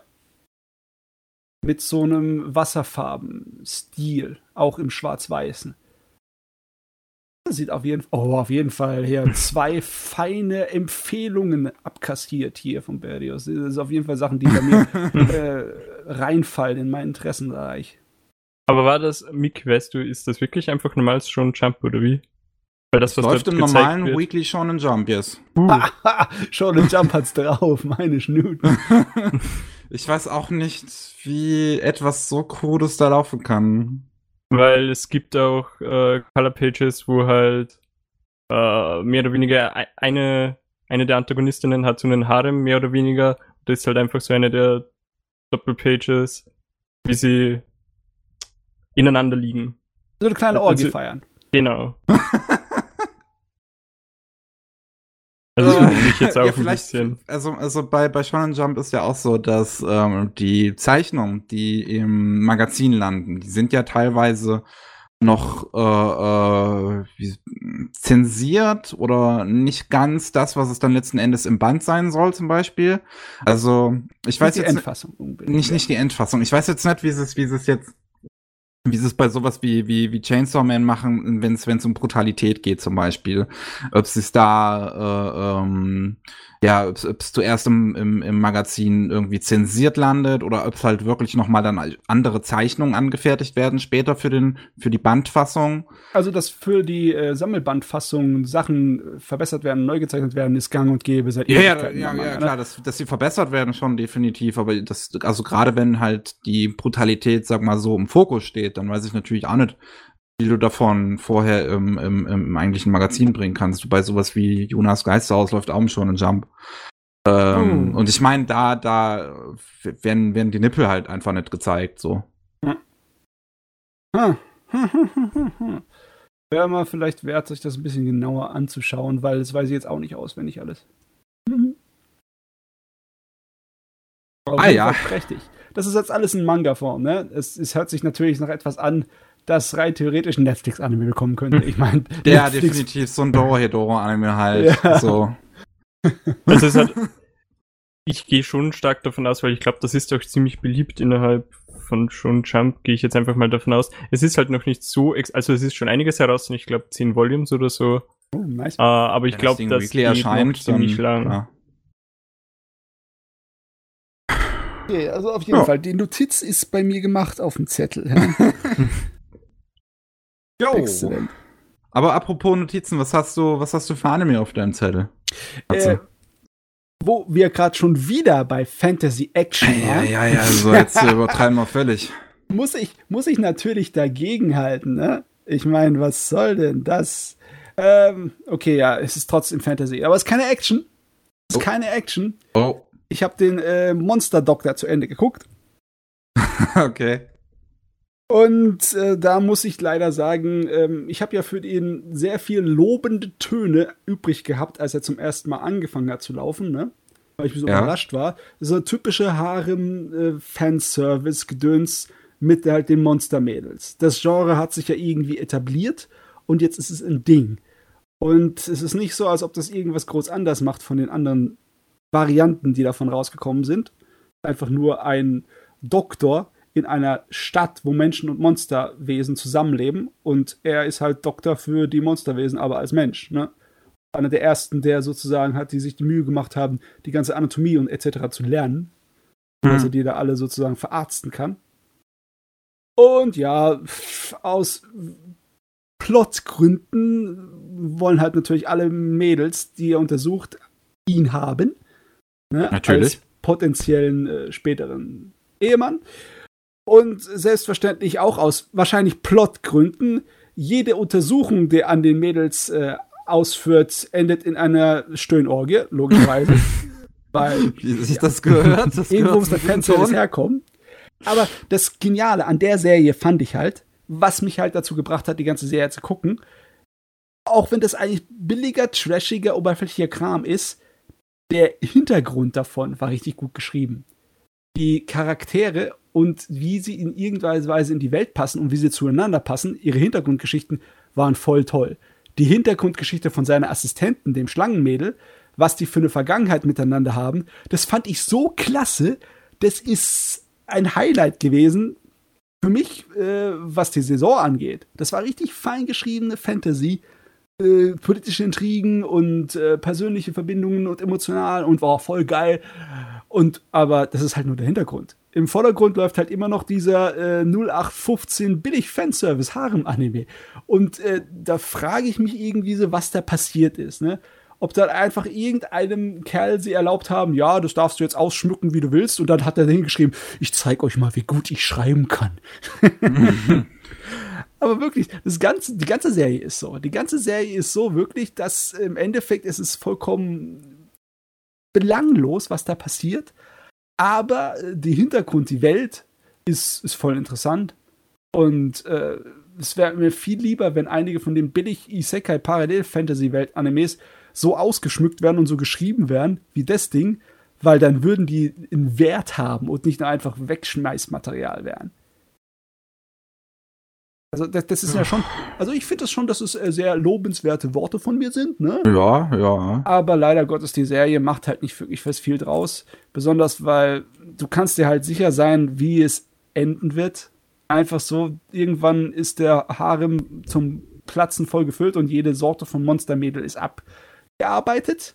Und dann äh, hört es halt. Du wirst nie alle Fetische bedient haben, es gibt immer noch mehr. Ja.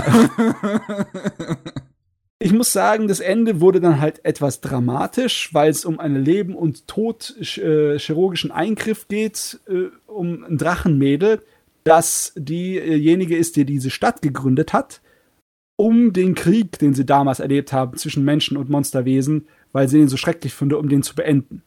Weil die hat da drin gekämpft und mhm. die hat sozusagen so äh, sozusagen äh, ein Mitbringsel von ihrem Eingriff in die Menschenwelt war halt diese Krankheit an der sie dann operiert werden musste. Und also ganz ehrlich, wenn ich es jetzt in Worte fasse, finde ich auch, dass äh, da hat sich jemand voll was gedacht, da eine gescheite Welt draus zu basteln, aus dem eine gescheite Fantasy-Welt, wo das alles zusammenpasst. Fast nur schon schade, dass es so eine billige Fanservice-Sache ist.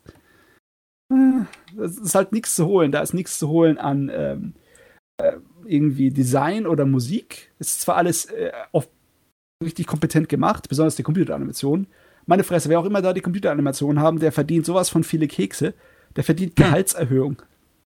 Ehrlich, jedes einzelne von den äh, Monster-Mädels hat auch ein Computermodell, ähm, das zwischendurch immer reinkommt für bestimmte Animationssequenzen. Und ja. manchmal ist es mir echt schwer gefallen, den Unterschied zu merken. Und selbst wenn ich den Unterschied gemerkt habe, war es einfach so gut animiert mit 3D, dass es mich nicht gestört hat. Hm, ja, ich, ich habe nebenbei die Teaser gesehen, so zum Beispiel die Schwanz, der, der Schwanz der, der ja, der Lamia, des, des Schlangenmädels. Genau. Also deren Unterkörper ist so genial animiert, das ist, das ist ein Hammer. Das ist fantastisch. Würdest du es jetzt empfehlen, wenn man so an sich nichts mit Harem anfangen kann? Äh, wahrscheinlich eher nicht. Wenn du Monster Girls magst, dann ist es sowieso auf der Empfehlungsliste. Und wenn du mit wenn Fetisch ist. wenn du mit Building Fantasy Trash was anfangen kannst, was ich auf jeden Fall kann, dann ist es wahrscheinlich auch auf meiner Empfehlungsliste. Aber ja, der Harem-Kram ist halt. Ich habe so viele Harem-Komödies gesehen, die so viel besser gemacht wurden. Also kann ich selbst für den Harem-Fan nicht unbedingt empfehlen. Es ist einfach nur oberflächlich. Äh, aber ja, zum Glück war halt nichts in der Serie, das sich irgendwie als groß schlecht empfunden hat. Ab und zu mal war der Fanservice äh, ziemlich, ja, hast gemerkt, wie er einfach nur aufgesetzt war. Zum Sinn von wegen hätte man auch weglassen können. Das war einfach so ein Fanservice um, zum Sinne des Fanservice wegen, ne? Aber Gott sei Dank passiert das vielleicht nur ein oder zwei Mal in der Serie. Und ansonsten ist es eigentlich ganz cool. Sonst ah. ist eigentlich nicht viel zu sagen. also, äh, war zwar kein Burner, aber ich habe es zu Ende geguckt und ich musste mich nicht zwingen. Kurzweilig gewesen. Das, das ist doch schon ist mal doch, was, ne? Ja, das äh, klingt okay. Kann man mal machen. Kann man mal machen. ähm, Tut keinem weh es hat da schon ein paar lustige Szenen. Ne? Du hast ein Mädel, das ist so eine Frankenstein-Variante, die einfach zusammengenäht äh, ist aus verschiedenen Körperteilen. Aber sie ist halt äh, ziemlich grob zusammengenäht, weil äh, derjenige, der sie geschaffen hat, hat da nicht so viel Wert drauf gelegt. Und es ist auch schon eine Weile her, deswegen verliert sie ab und zu mal Körperteile. und dass sie die Körperteile dann finden müssen und der Arzt sie dann äh, ordentlich annehmen muss. Die Idee dahinter ist eigentlich schon ein bisschen albern und äh, auch unterhaltsam ja, unterhaltsame Szenen hat das Ding äh, einige zu bieten und einige Episoden sind sogar richtig gut, auch einfach von allen objektiven Bereichen angeschaut. Ne? sie haben auch lustige Sachen drin, die Gott sei Dank mal nicht zum Harem gehören. Weil Ui. tatsächlich passiert ein, kommt ein Monstermädel, ein oder zwei Monstermädel kommen hinzu, die nicht Harem-Teile sind. Was? Ja? Ist das erlaubt? Das ist erlaubt anscheinend. Was, da ist zum Beispiel eine, äh, so ein, ein Riesenmädel, also wirklich so 30 Meter hohes Ding, das einfach in den Bergen wohnt, in der Nähe von so den Vogelmenschen da. Und die kennen die nicht. Die denken immer noch daran an den vorherigen Riesen, der da gewohnt hat und sie eigentlich äh, terrorisiert hat. Im Sinne von wegen, wenn der runterkommt, dann rennen wir alle weg. Aber sie ist so absolut das liebeste Ding, das du dir vorstellen kannst. Nur sie hat seit äh, zehn Jahren ist, äh, hat sie Schnupfen. und ja, dann äh, der Doktor ist da und äh, hilft dir drüber weg. Aber die wird halt nicht zum äh, Harem, weil wahrscheinlich, weil es auch nicht passt. Rein physisch, nicht so kompatibel. Aber ja, ist ganz nett. Wirklich ganz nett. Das ist definitiv was. Okay. Aber ich glaube, da hole ich euch mit, mit ab, oder? Ich habe irgendwie so das Gefühl, dass ihr beide Nee. nicht irgendwie da so. Nee. Ah. da habe ich das richtige Gefühl gehabt. Ja. klingt jetzt. So, so, so klingt so nach einem Anime, den ich vielleicht irgendwann mal gucke, wenn mir besonders langweilig ist. Besonders langweilig. Ach, guck mal, es sind so viele Anime, da kann ich, kann ich niemandem irgendwie was böse sein, wenn er einen Anime nicht gucken kann. Selbst wenn er sehr gut ist oder wenn es ist, wenn er der wichtigsten Anime des Jahres ist. Du kommst schon nicht hinterher. Selbst bei der jetzigen äh, Covid-Situation, wo es ein bisschen weniger Anime pro Monat oder pro, pro Saison rauskommen, ist es trotzdem immer noch schwer, weil es, es ist immer noch massenweise. Ja, äh, apropos Anime, die man definitiv gesehen haben sollte dieses Jahr. Oh, oh, oh, jetzt kommt was. Ja, die, die Sommersaison ist zu Ende gegangen und ich habe mir einen Titel bereits gegönnt. Auf den habe ich mich wirklich äh, sehr gefreut. Und zwar Decadence. Dekadenz? Äh, ich hatte die Dekadenz, Dekadenz zu gucken. Wie dekadent. Äh, ähm, das Ding ist ein Original-Anime bei Studio Nut, Regie geführt von Yuzuru Tachikawa, Regisseur und Erfinder von Death Billiards bzw. Death Parade Uh, und auch Regisseur von Mob Psycho 100. Uh, Also, also ordentlich Talent. Und ähm, das Ding hat, glaube ich, eine der kreativsten Prämissen, die ich seit langem gesehen habe. Das ist echt gut gemacht. Ähm, spielt ähm, Jahrtausende oder ja gut, schon, schon so ein Jahrtausend in der Zukunft. Und ähm, die Menschheit lebt nur noch auf der sogenannten Dekadenz. Das ist eine mobile Stadt, die durch die Erde fährt ähm, und von Insekten, von großen Insektenmonstern, den Gadolz, regelmäßig angegriffen wird. Und ähm, die Menschen versuchen halt, ja, sich zu verteidigen. Das klingt jetzt im ersten Moment, klingt das jetzt nicht so besonders. Aber dann kommt die zweite Episode und fängt mit einer Art Werbespot an. Und zwar erklärt die einem die ganzen Hintergründe, wie es dazu gekommen ist. Und zwar ähm, 2400 ist dann die Welt endgültig der äh, Klimawandel unterlegen. Ich finde, die haben den Menschen schon ganz schön viel Zeit gegeben, so noch. Also ich glaube, bei uns passiert das in der realen Welt ein bisschen schneller wahrscheinlich. ähm, und danach war halt ja die Erde komplett am Arsch. Und es gab quasi noch so einen kleinen belebbaren Fleck auf der Erde, ähm, wo dann die letzten Menschen noch lebten. Und den hat sich eine große Firma äh, gekauft einfach. Die haben dann ein Raumschiff darüber fliegen lassen und meinten und, und ja, haben dann quasi den Rest der Menschheit gekauft. Also wahrscheinlich etwas, was Disney irgendwann tun wird.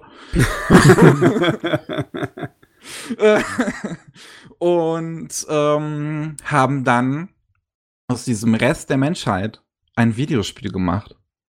Also äh, die- dieses, dieses Raumschiff, was da, was da über der Erde schwebt, da wohnen ganz viele Roboter drauf, beziehungsweise ja ganz unterschiedlichste Roboter wirklich. Die haben die verschieden, verschiedensten Formen. Da ist sogar eine, eine Gumball-Referenz mit dabei. Also Penny aus äh, äh, Gumball kann man Mhm. da drin sogar finden, was ich super geil fand.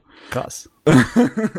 Und ähm, diese Roboter können sich in ein Spiel namens Decadence einloggen. Und wenn sie sich da einloggen, dann kriegen sie ein Avatar auf der Dekadenz, auf der real existierenden Dekadenz, neben den ganzen Menschen.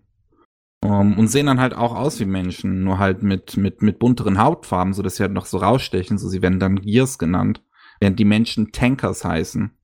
Und das Besondere an dem Spiel ist im Prinzip, dass halt, äh, ähm, das, ja, es, es, es, es passiert halt alles, es findet halt alles real statt auf unserem, auf unserer Erde, in dieser real existierenden Dekadenz. Und ähm, die, die, die, auch, auch die ganzen Insekten, diese Gadolls, die werden alle künstlich gezüchtet von den Robotern, um sie dann auf der Erde zu verteilen, um daraus Quests zu machen, wo die sind. Okay, ähm, also Roboter spielen im Endeffekt ein Spiel, es ist so wie Gamer nur umgedreht, ne? Das, ähm, aber warum? brauchen die Roboter Unterhaltung? Können sie ohne das nicht leben oder was ist da los? Anscheinend, ja. Also, also wenn man hin und wieder so in dieses Raumschiff reinguckt, dann merkt man, dass das eine sehr kapitalistische Gesellschaft halt ist, mhm. wo ähm, die, die, die viel auf Unterhaltung setzt. Und auch dieses Spiel wird dann halt zu, zu so einem großen, so einem großen Ding gemacht. Also die Menschen auf dem Schiff selber äh, äh die, die, die, da gibt's dann so ein Leaderboard halt im Spiel und wer halt so in den Top 10 ist, so, das sind dann halt die geilsten auf dem Raumschiff. Und die kriegen dann auch ihren eigenen Privatraum und alles. Also die werden dann total abgefeiert wie Helden. Und ähm, ja, also die bewerben auch diesen Fakt, dass diese Tanker, also die Menschen im Prinzip so, dass das eine aussterbende Rasse ist, denen du da begegnen kannst, wenn du dich ins Spiel einloggst und sowas. Und das ist alles total krude. Und die sagen das den Menschen auch nicht. Also die ganzen Menschen da unten wissen nicht, dass sie in einem Videospiel sind und dass diese Gadolls, dass es kein Ende zu denen gibt. Dass sie die, dass, dass, dass, die so, so, du hast Natsume, ist eine menschliche Protagonistin, die, äh, deren Vater ist getötet worden von den Gadolls. Und da, seitdem hat sie sich als Ziel gesetzt, diesen Krieg zu beenden. Aber sie kann es halt im Prinzip nicht. Es, es, es, es, es geht ja gar nicht, weil sie weiß nicht, dass das künstlich die ganze Zeit erzeugt wird. Das ist total das hoffnungslos. Ist, ich meine, die, die Grundprämisse, die Idee, habe ich schon vor vielen Jahren in Büchern und auch in Anime mal erlebt. Oder war es auch ein Anime? Ich weiß es gar nicht mehr. Also du hast die Idee, dass du, äh, wenn du ein Computerspiel hast, ne? Was wäre, wenn die äh, Computerspielcharaktere Figuren werden, die auch fühlen können und denken können, etc., ne? Und dann hattest du mal äh, so ein Holbein-Buch, das es damit sozusagen einfach so als Fantasy ausgeschlachtet hat, ne? Dass ein Junge in einem Computerspiel einfach immer seinen Spaß gehabt hat, so einen Warcraft-mäßigen, aber irgendwann wird er ins Computerspiel reingezogen und dann merkt er, oh mein Gott, das ist ja alles echt und alles, was ich getan habe, die vielen Leute, die da gestorben sind, das ist wirklich passiert. Mhm. Und das ist im Endeffekt jetzt das Umgedrehte. Ne? Ja. Nicht der Mensch ist derjenige, der mit dem Roboter ihren Spaß hat, sondern die Roboter, die mit ihrem Menschen Spaß haben. Ne? Mhm. Nur, ich find's dann halt so heftig, dass die Roboter vollkommen vom menschlichen Geist beseelt sind, oder? Ich meine, äh, das ist äh, sowas Menschliches, äh, dann sozusagen sein, sein Kolosseum draus zu machen mit seinen Gladiatoren da. ja. Sklaven, ne? Ja, also, also die sind auch total, äh, die, die Roboter sind auch total befreit davon. So die, die, die juckt das einfach gar nicht, wenn da Menschen sterben oder so, sondern die, exist die existieren dann halt einfach da unten. Das sind, die sind halt wie Tiere für die. Und das ist, es ist ein sehr faszinierendes Szenario. Du hast halt auf der, der zweite Protagonist hast du halt auf der Seite der Roboter, Kaburagi, der, ähm, ja, der, der, der, der war halt äh, einer der, beziehungsweise der Top-Hunter, äh, der Top Gear, der äh, gegen die Gardols und hat dann äh, ist irgendwann halt einen, einen, einen Kollegen gehabt, der einen Cheat ausnutzen wollte im Spiel, wo man so ein, seine, seine, also die Gears, die werden alle noch irgendwie in ihren Kräften begrenzt sozusagen, mhm. und dass du diese Grenze überbrechen kannst. Und das zählt halt als Cheat. Und dass er dann dabei geholfen hat, hat halt irgendwie dann dafür gesorgt, dass er halt quasi äh, bestraft wurde vom System. Und äh, aber weil er sich halt vorher so gut angestellt hat, haben sie ihn halt nicht direkt gelöscht, sondern haben halt gesagt, okay, du hilfst uns jetzt dabei, Bugs auszulöschen. Mhm. Und Bugs sind halt in dieser Welt jetzt nicht die Insekten an sich, Gadolls, sondern sind halt Menschen, die nicht ans System gekoppelt sind, die keinen Chip innehaben. Und Natsume hat keinen Chip. Sie ist ein solcher Bug. Aha. Und äh, äh, weil, weil sie ist ähm, nach äh, de, dem Tod ihres Vaters, beziehungsweise im Prinzip kurz davor, so während dieser Schlacht ist sie halt selber verletzt worden und war im Prinzip schon mal kurz tot, aber konnte wiederbelebt werden. Und ähm, dabei ist, ist, ist ihr Chip kaputt gegangen. Und seitdem hat sie keinen mehr. Und äh, Kaburagi soll halt, im Prinzip ist, ist, ist er in der Person, dass er sie, in der Position, dass er sie töten soll. Aber kann sich dann halt nicht dazu bringen, weil Natsume im Prinzip Kaburagi beibringt, was es bedeutet, menschlich zu sein. Und äh, weil, weil, weil sie halt so eine große Motivation hat, weil sie wirklich alles dafür gibt, unbedingt die Gadolds besiegen zu wollen und ihren Vater zu rächen und halt nicht aufgibt und, und du, und, und sie halt ja, einfach, also, also einfach, wie, was, was, was für eine Menge an Emotionen sie im Prinzip in diesem Anime darstellt, so ihre Höhen und Tiefen und ihre Ängste, also dass sie wirklich Angst davor hat, gegen die Gadolds zu kämpfen, obwohl sie es halt eigentlich will und obwohl sie sich den unbedingt stellen will und auch, ob, dass sie Angst davor hat, dass sie vielleicht irgendwann einfach aufgibt. Und du halt Kaburagi anmerkst, dass es, dass es einfach was in ihm an, auslöst und er dann halt beschließt, scheiße, dieses ganze System ist eigentlich völlig für den Arsch. Ähm, und wir müssen ehrlich, was dagegen tun. Ich muss sagen, das hört sich eine Story an, die nie und niemals in die zwölf Episoden reinpassen kann. ist nee, das abgeschlossen? Oder? Es ist abgeschlossen. Es ist ein Original. Es funktioniert. Okay, da müssen sie aber Tempo beim Erzählen vorgelegt haben hier. Ähm, nicht unbedingt tatsächlich. Echt nicht? Ich. Also es ist jetzt nicht so, dass sich das krass durchrusht oder so.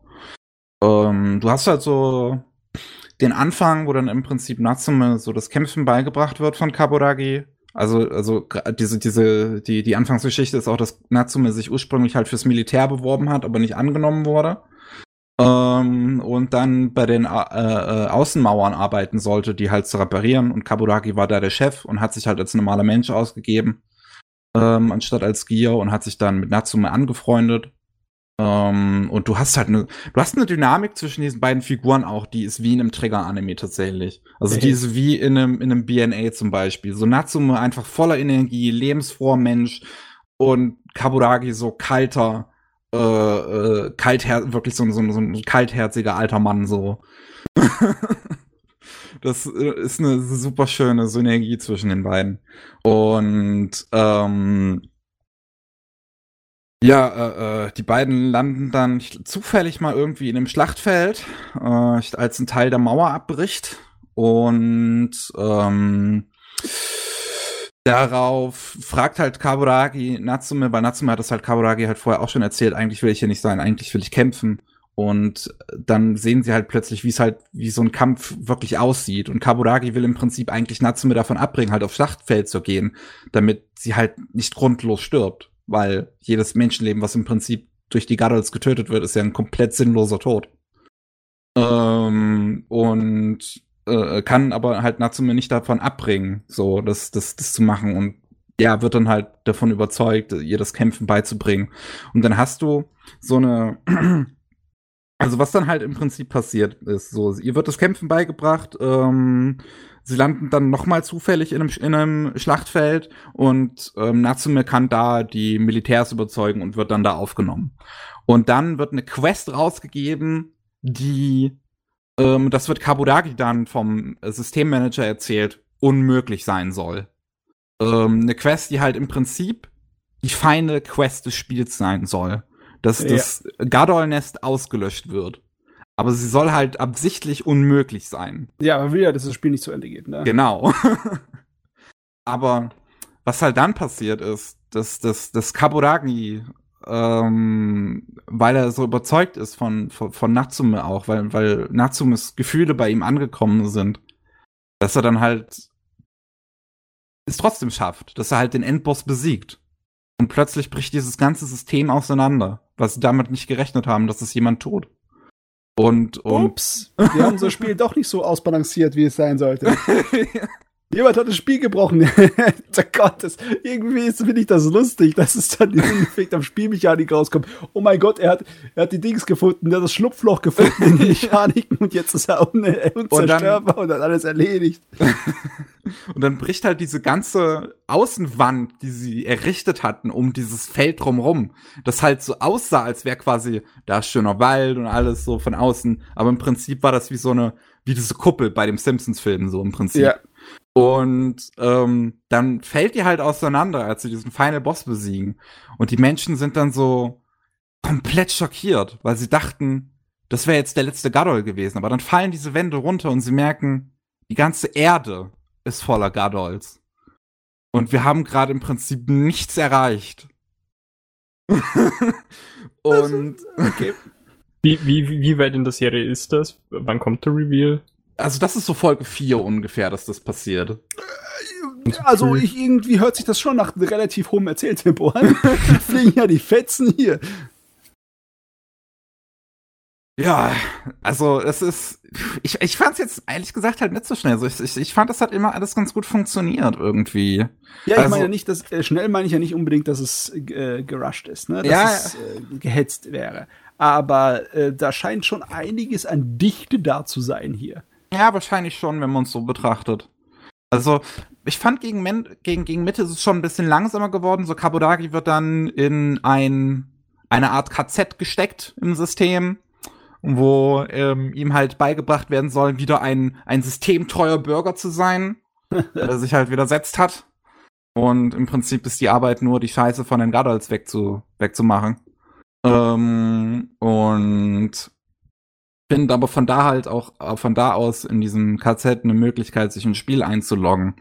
Und ähm, wird dann wieder halt von Natsume überzeugt, aus diesem KZ auszubrechen und alle anderen zu überzeugen, okay, wir müssen jetzt hier Aufstand machen, wir müssen das Ganze, das ist, es ist nicht nur das, das, also im Prinzip merkt er dann, dass dieses ganze System für den Arsch ist. So am Anfang merkt er halt, dass Natsume mehr drin steckt und er ihr helfen möchte bei dem, was sie tut. Aber um, um, um, um, umso mehr Zeit er mit Natsume verbringt und umso mehr auch diese, dieser Druck auf ihn landet, dass Natsume ein Bug ist und eigentlich vom System getötet werden sollte.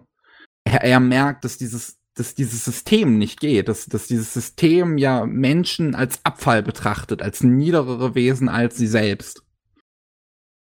Und Ja, das will also, er halt nicht mehr. Dann wird's vom Persönlichen zum Politischen und dann Genau. haben wir die Rebellenallianz. Ja, er macht dann mal wirklich im Prinzip ähm, so, so, so mit so ein paar Androiden werden sie dann halt zu, zu Rebellen und versuchen tatsächlich das Nest, äh, also, also die, die, die Brutstätte der Gadols, wo die Menschen sie künstlich erzeugen, äh, äh, zu vernichten. Dass es wirklich keine mehr gibt. So, also ich würde mal sagen, wir müssen aufpassen, weil, also bei mir musst du aufpassen mit Spoilern. Weil, das, ich glaube, ich habe jetzt genug erzählt. Weil jetzt habe ich irgendwie Hunger drauf auf das Ding. Es ist natürlich die Frage, ob natürlich der Rest auch passt. Die Produktion, Optik, Sound und alles. Ne? Also, ja, was die Optik angeht, ist es ein Sakuga-Fest, definitiv. oh, Es nice. ist unfassbar gut. Ähm, lustigerweise, also es ist ja von Studio Nut, die haben vorher auch schon ähm, hier Saga of Tanya the Evil gemacht. Mhm. Und das Lustige ist, dass dieses, dieses Konzept, wie die Menschen und auch die Gears kämpfen in dieser Serie, ist sehr ähnlich zu dem, wie, wie Tanya gekämpft hat. Aha. Die, und zwar haben die halt so einen Rucksack auf dem Rücken, mit dem sie dann frei durch die Luft fliegen können. Mhm. Und nur haben sie halt hier keine Maschinengewehre, sondern Harpunen, mit denen sie dann auf die Monster feuern. Aus irgendeinem Grunde, ich weiß nicht warum, aber aus irgendeinem Grunde habe ich mir so gedacht, hm, ist es nicht im Endeffekt eine äh, weit entfernte Terraria-Verfilmung dann? ich meine, in Terraria haben sie auch lauter Fluggerätschaften, mit denen sie durch die Gegend fliegen.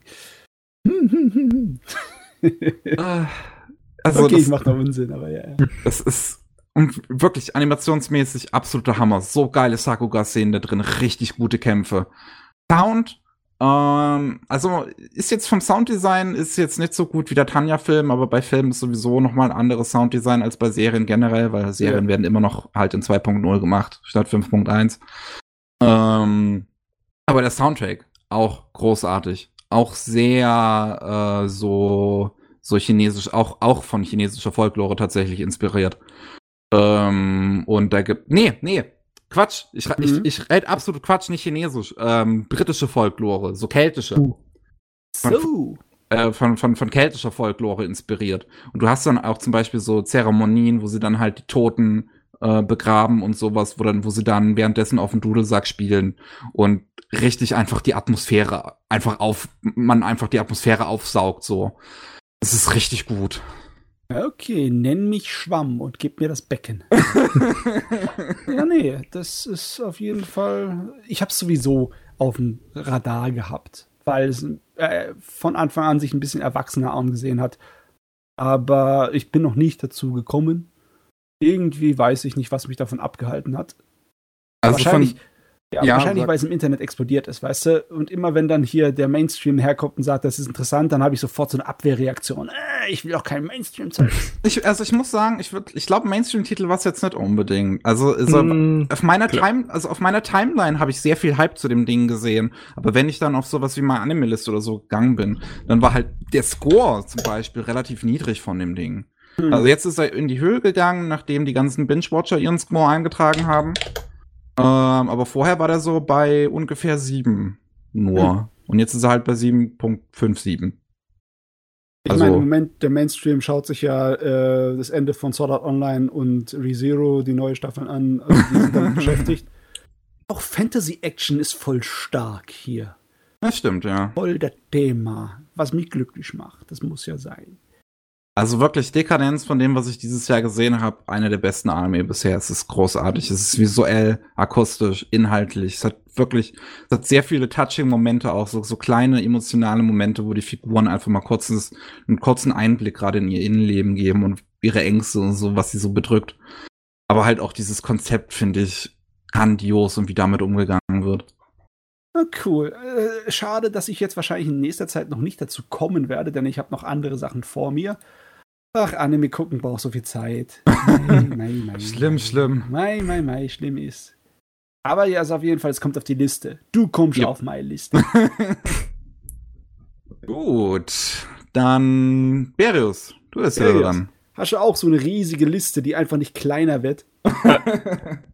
Also aktuell habe ich bei Manimal 747 auf Plan to Watch. Uah, meine Also Stunden.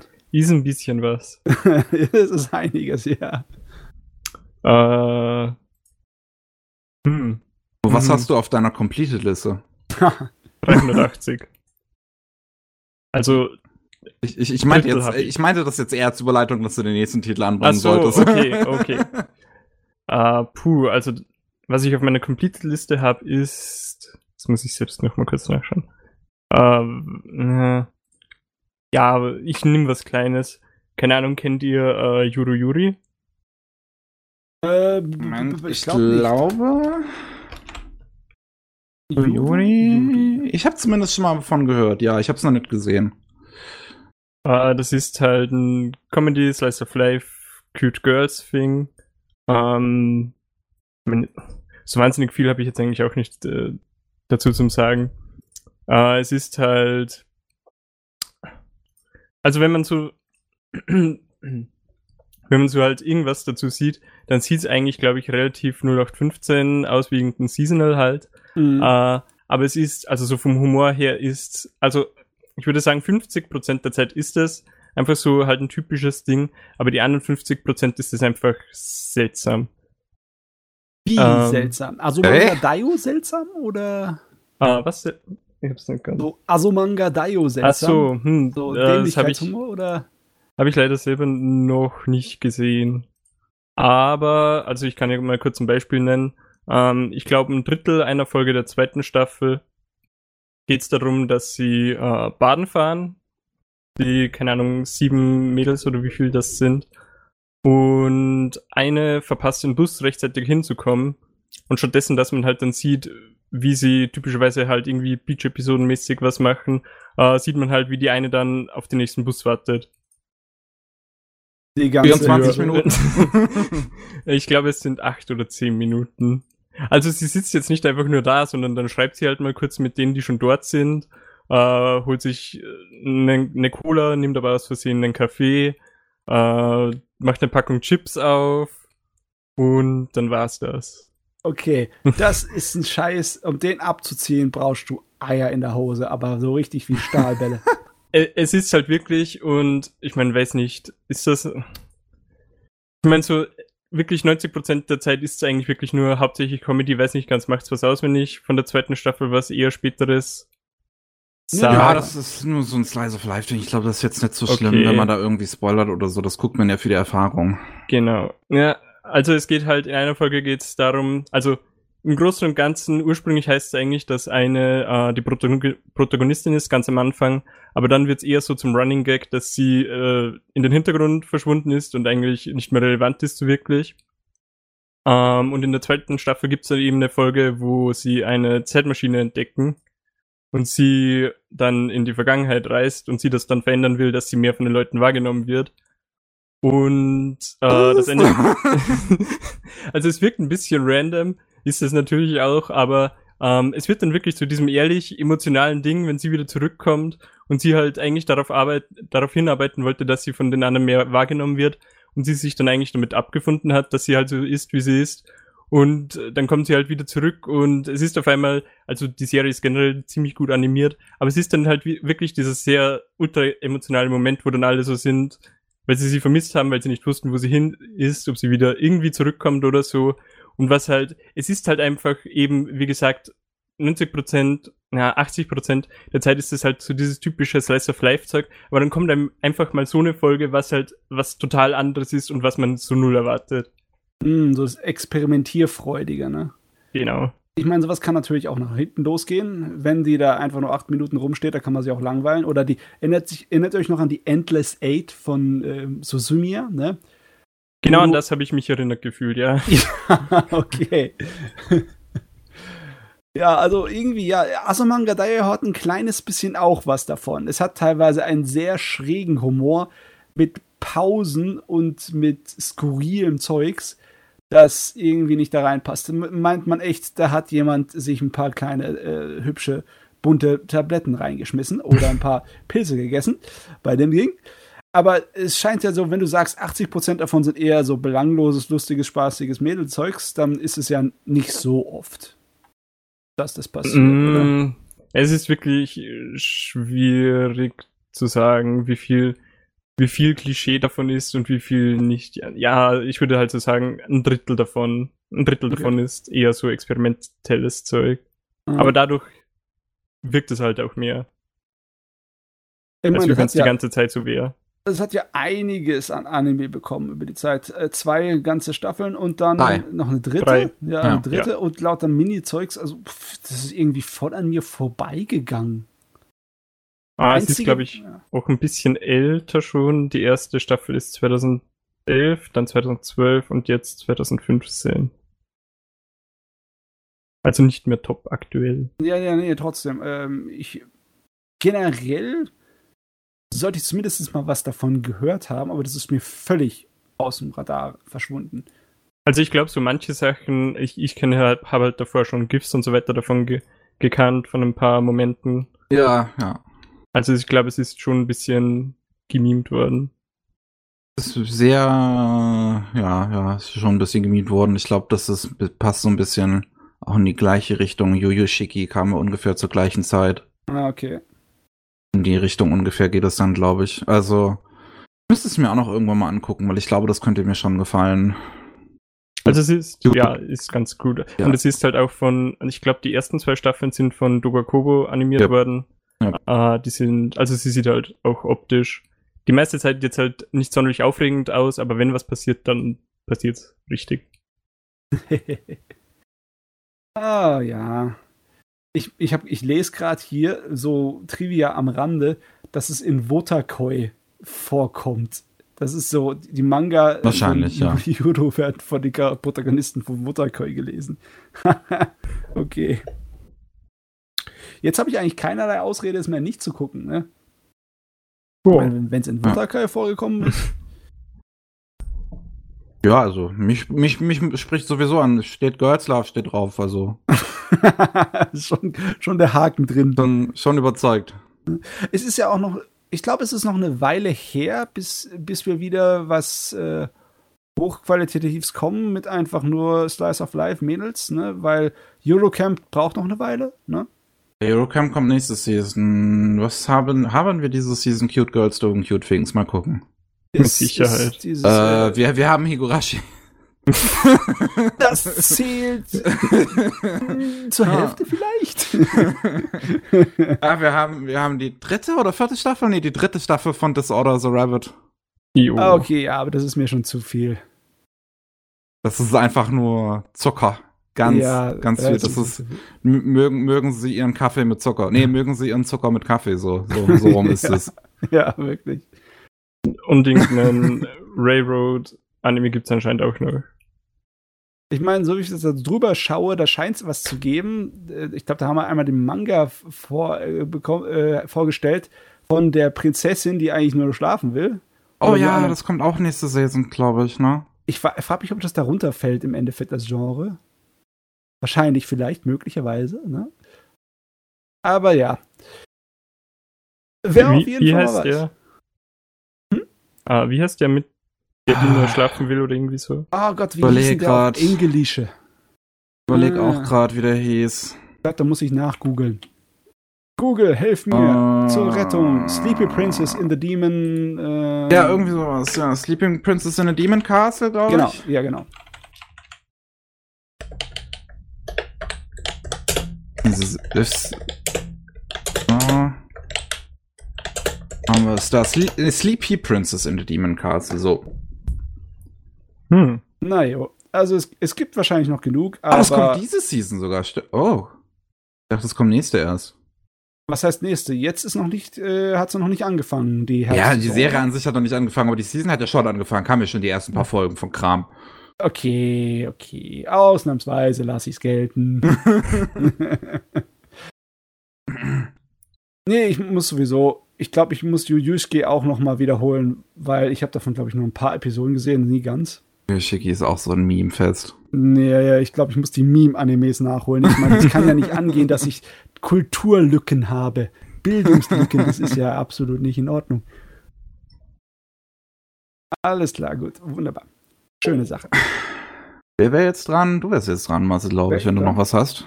Ähm, theoretisch. Ich wollte es mir eigentlich aufheben für den nächsten Podcast. Ich habe zwei Sachen zur Hälfte geguckt. Bin ich noch bald fertig zu machen. Aber ich habe bis zur Hälfte von äh, Diamond is Unbreakable geschaut Hm. und bis zur Hälfte von ReZero, der ersten Staffel. Ah, wenn, wenn du noch vorhast, das bis zum nächsten Mal fertig zu gucken, dann wäre es ja dann logischer, wenn wir dann drüber reden, ne? Ja, also ich könnte es natürlich in zwei Teile aufteilen, einmal hier kurz vorstellen Ah. und dann später, aber nee, warte, ich heb ich's mir auf. Munition. Munition für den nächsten Podcast. Dann habe ich noch einen Manga, den ich gelesen habe. Da sind jetzt die ersten zwei Bände in Deutschland draußen. Ich weiß nicht, ob der dritte überhaupt schon in Japan draußen ist, weil die, der deutsche Release ist relativ aktuell auch. Mhm. Ähm, und zwar heißt der Lust auf ein Date im Deutschen, im Englischen How do we relationship? Und das ist selbstverständlich ein Girls Love Manga. Was würde man anderes von mir erwarten? ähm, und der ist super, super putzig. Das geht um zwei Frauen auf der Uni, ähm, glaube ich, beide Erstlinge und sind halt beide Lesben, aber trauen sich jetzt nicht irgendwie das irgendwie öffentlich zu sagen oder so und ähm, gestehen sich das irgendwann nach ein paar Bier mal irgendwann abends bei einem Treffen und dann merken sie so, ja gut, wir sind jetzt beide Lesben, wir stehen jetzt, wir stehen jetzt hier schon beide, wir finden uns jetzt beide, glaube ich, nicht unbedingt unattraktiv. Wie wär's, wenn wir es einfach mal probieren? Hört sich realistisch an, weil ich habe ich sag, ich habe mir immer sagen lassen aus meinem Bekanntenkreis, dass wenn irgendeiner, der homosexuell orientiert ist, mal jemand anderen trifft, dann sch- schlägt er gleich zu, weil er weiß ja nicht, wann er das nächste Mal auf einen trifft. Okay, das kann natürlich auch nur Vorbild, äh, vor, was heißt Vorbild? Äh, Vorurteil sein, logischerweise, aber so unrealistisch hört sich's nicht an auf den ersten Ja, Blick. ich glaube, so unrealistisch ist es nicht, nee. Ähm, und ja, die beiden fangen dann an, miteinander auszugehen. Und ich finde, also das passiert auch relativ schnell tatsächlich alles. Das ist auch so, so die Prämisse vom, vom, also das ist auch, was der Mangaka oder die Mangaka ähm, gesagt hat. Ähm, am Ende vom, vom ersten Band. So im Nachwort meinte sie auch, dass das halt, ja, ihr Ziel war, dass es halt um mal einen Manga gibt, wo es nicht darum geht, dass die Figuren zusammenkommen, sondern um die Beziehung an sich. Und und das, das, das wird hier wirklich interessant dargestellt. Also ich mag die Beziehung zwischen den beiden Hauptfiguren sehr gerne, auch ihre, ihre Unterschiede und wie sie versuchen, sich zueinander ergänzen. Das ist eine sehr gesunde Beziehung auch, weil sie halt offen miteinander kommunizieren und wirklich auch, auch, auch versuchen, so dem anderen so ein bisschen entgegenzukommen, wenn sie merken, dass da gewisse Probleme entstehen. Also ähm, Miva auf der einen Seite ähm, ist halt zum Beispiel ein bisschen schüchterner. Also sie ist jetzt die, vielleicht nicht unbedingt schüchtern, aber halt allgemein einfach ein bisschen introvertiert. Also sie ist jetzt nicht unbedingt die Person, die auf andere zugeht.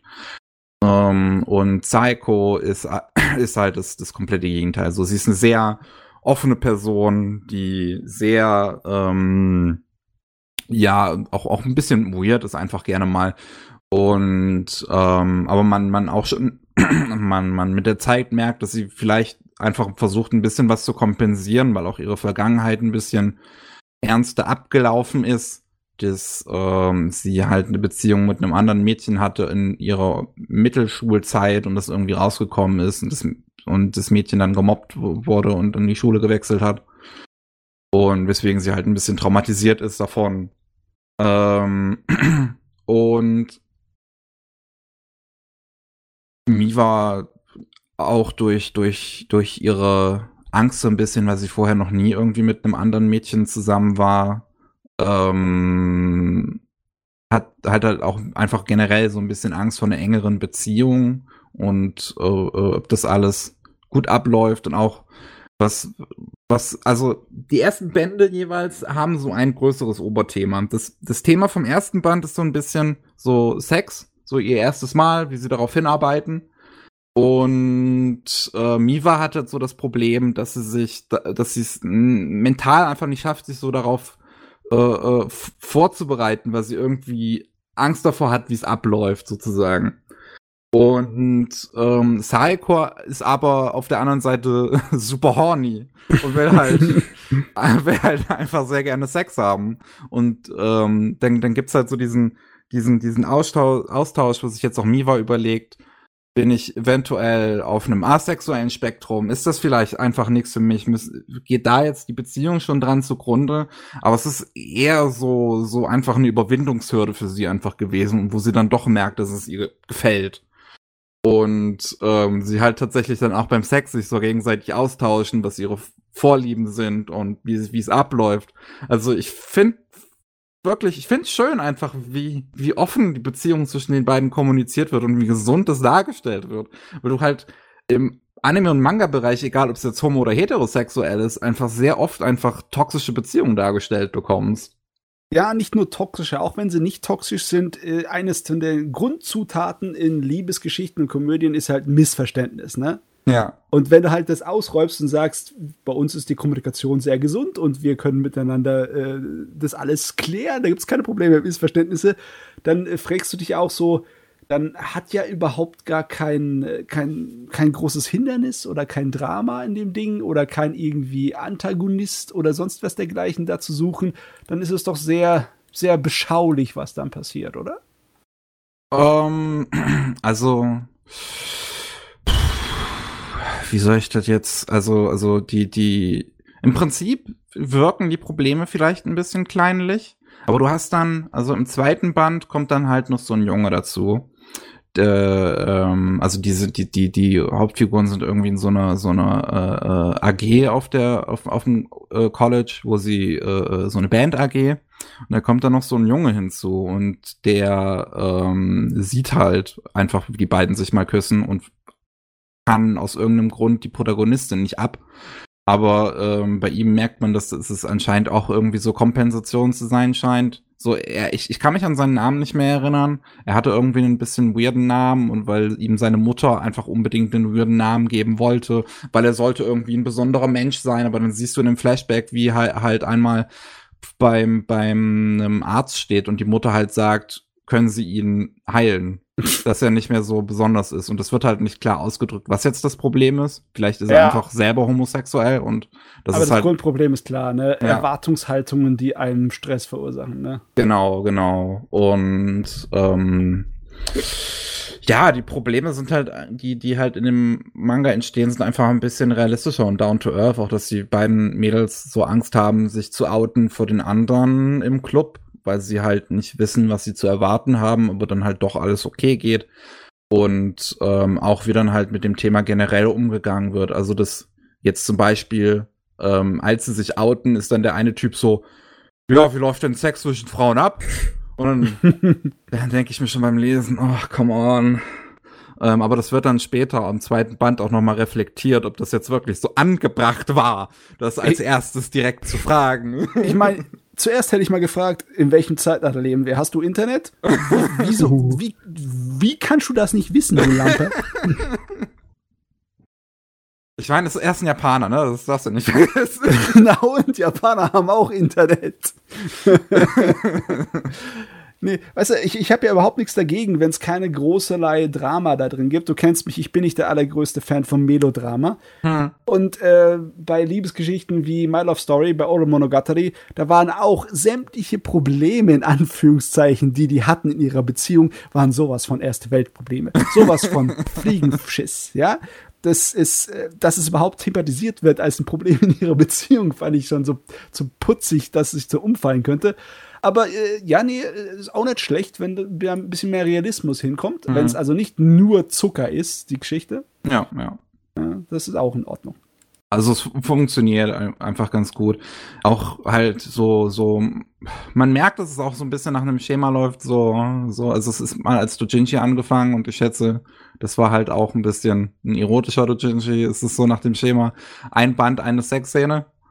Ähm, aber das ist ja. auch kein Problem, weil es funktioniert. So die Sexszenen wirken jetzt nicht, als wären sie nur für die Erotik da, weil sie halt auch einfach Teil ihrer Beziehung sind und wie sie sich halt dabei äh, äh, äh, kommunizieren. Also der Autor oder die Autorin, schwer zu sagen, weil, ist eine Autorin tatsächlich. ja, weil ihre Namen äh, sind alles äh, Dings, nicht ihre wirklichen Namen, sind alles Pseudonyme. Hm. Und die kommt aus dem äh, Dojinshi-Bereich. Ne? Ja, ja. Die hat viele Jahre Dojinshi gezeichnet und alles äh, Mä- Mädels, ne? alles Shoujo-Ai. Man könnte meinen, wenn sie auch selber eine Frau ist, dass da. Dass da. you know. Ich weiß nicht. Vielleicht, ist, vielleicht fühlt sie sich einfach nur wohl in der Szene. Ne? Ich meine, wir haben eine ganze Ich, Menge ja, Fujoshis klar, in Mangaka Japan. werden das wahrscheinlich, also gerade Mangaka, die halt offizielle äh, große Dinge irgendwie zeichnen in einem Verlag, werden sowas auch wahrscheinlich nie irgendwie zugeben und sich outen und sowas, weil gerade in der Ja. japanischen Gesellschaft hast du dann natürlich mit, weißt du halt nicht, was dann passiert. Nee, Es Also, gibt so ein paar Mangaka, bei denen das halt funktioniert hat, sowas wie der Mangaka von, ähm, ah, wie heißt das nochmal? N nicht auch bei irgendwas mit My Life, also irgendwas mit Depression. Ich, ah. Nee, nee, ähm, scheiße. Hier, blau, irgendwas blau. ah. Ah, Blauer Vogel? Nein, oder? Nein, du meinst Nein, nicht Die Vogel. Farbe. ah. nein, auch nicht. Oh Gott, oh Gott, ist es nicht so einfach. Fuck, wie hieß es? Warum komme ich Äh, da jetzt nicht drauf? War das dieses Blau wie im Himmel? Nee, so hieß es nicht ganz, ganz. Ich, ich, das ist aber die richtige Richtung. Wer bist du zur blauen Stunde? ah ja, genau. Äh, Bam. okay. Das äh, Mangaka davon ist äh, geoutet non-binary. Ähm, und ähm, hat dann halt das hier gezeichnet, ja, bist du zur blauen Stunde und halt vorher schon. Äh, wie heißt es nochmal? Wie heißt es nochmal? Nabari. Äh, äh, Nabari no O. Wo auch die Hauptfigur non-binary ist. Und auch ein Anime bekommen hat, das Ding. Mhm. Also es gibt Mangaka, bei denen es funktioniert, die dann auch danach noch eine Karriere haben, aber äh, es wird wahrscheinlich auch viele auch noch geben würden, aber bei vielen ist wahrscheinlich auch einfach die Angst groß so.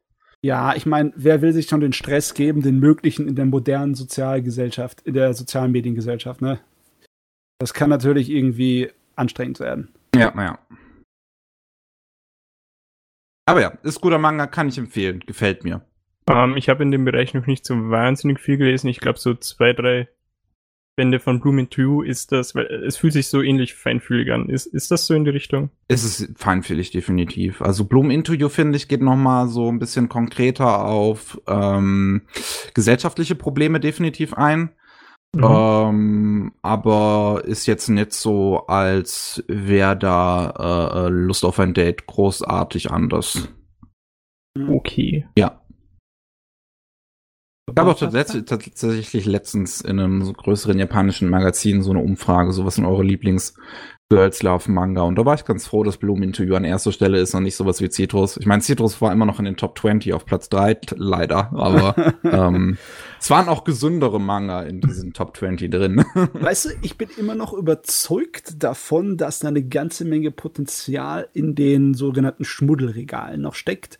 Es gibt so viele Autoren, die einfach aus dem Pornobereich kommen, mangamäßig, die dann später äh, gesagt haben, oh, ich schreibe mal eine Geschichte, die nicht Porno ist. Und die dann so gut geschrieben war, meine Fresse, oh, da pass passiert andauernd. Ne? Und äh, bin ich froh, dass da wieder mal sowas äh, vorher raussticht. Und dass es auch nach Deutschland kommt. Was passiert nicht so oft. Ja, ich glaube, also so ein Ding, wo ich jetzt gerade dran denken müsste, wäre, ähm, also was so Pornozeichner angeht, die dann einfach mal normale Manga gemacht haben, ähm, ist dieses My Elderly Sister heißt es, glaube ich, in Deutschland. Das hat als ziemliches Hardcore-Ding angefangen und hat dann halt gegoogelt. oh.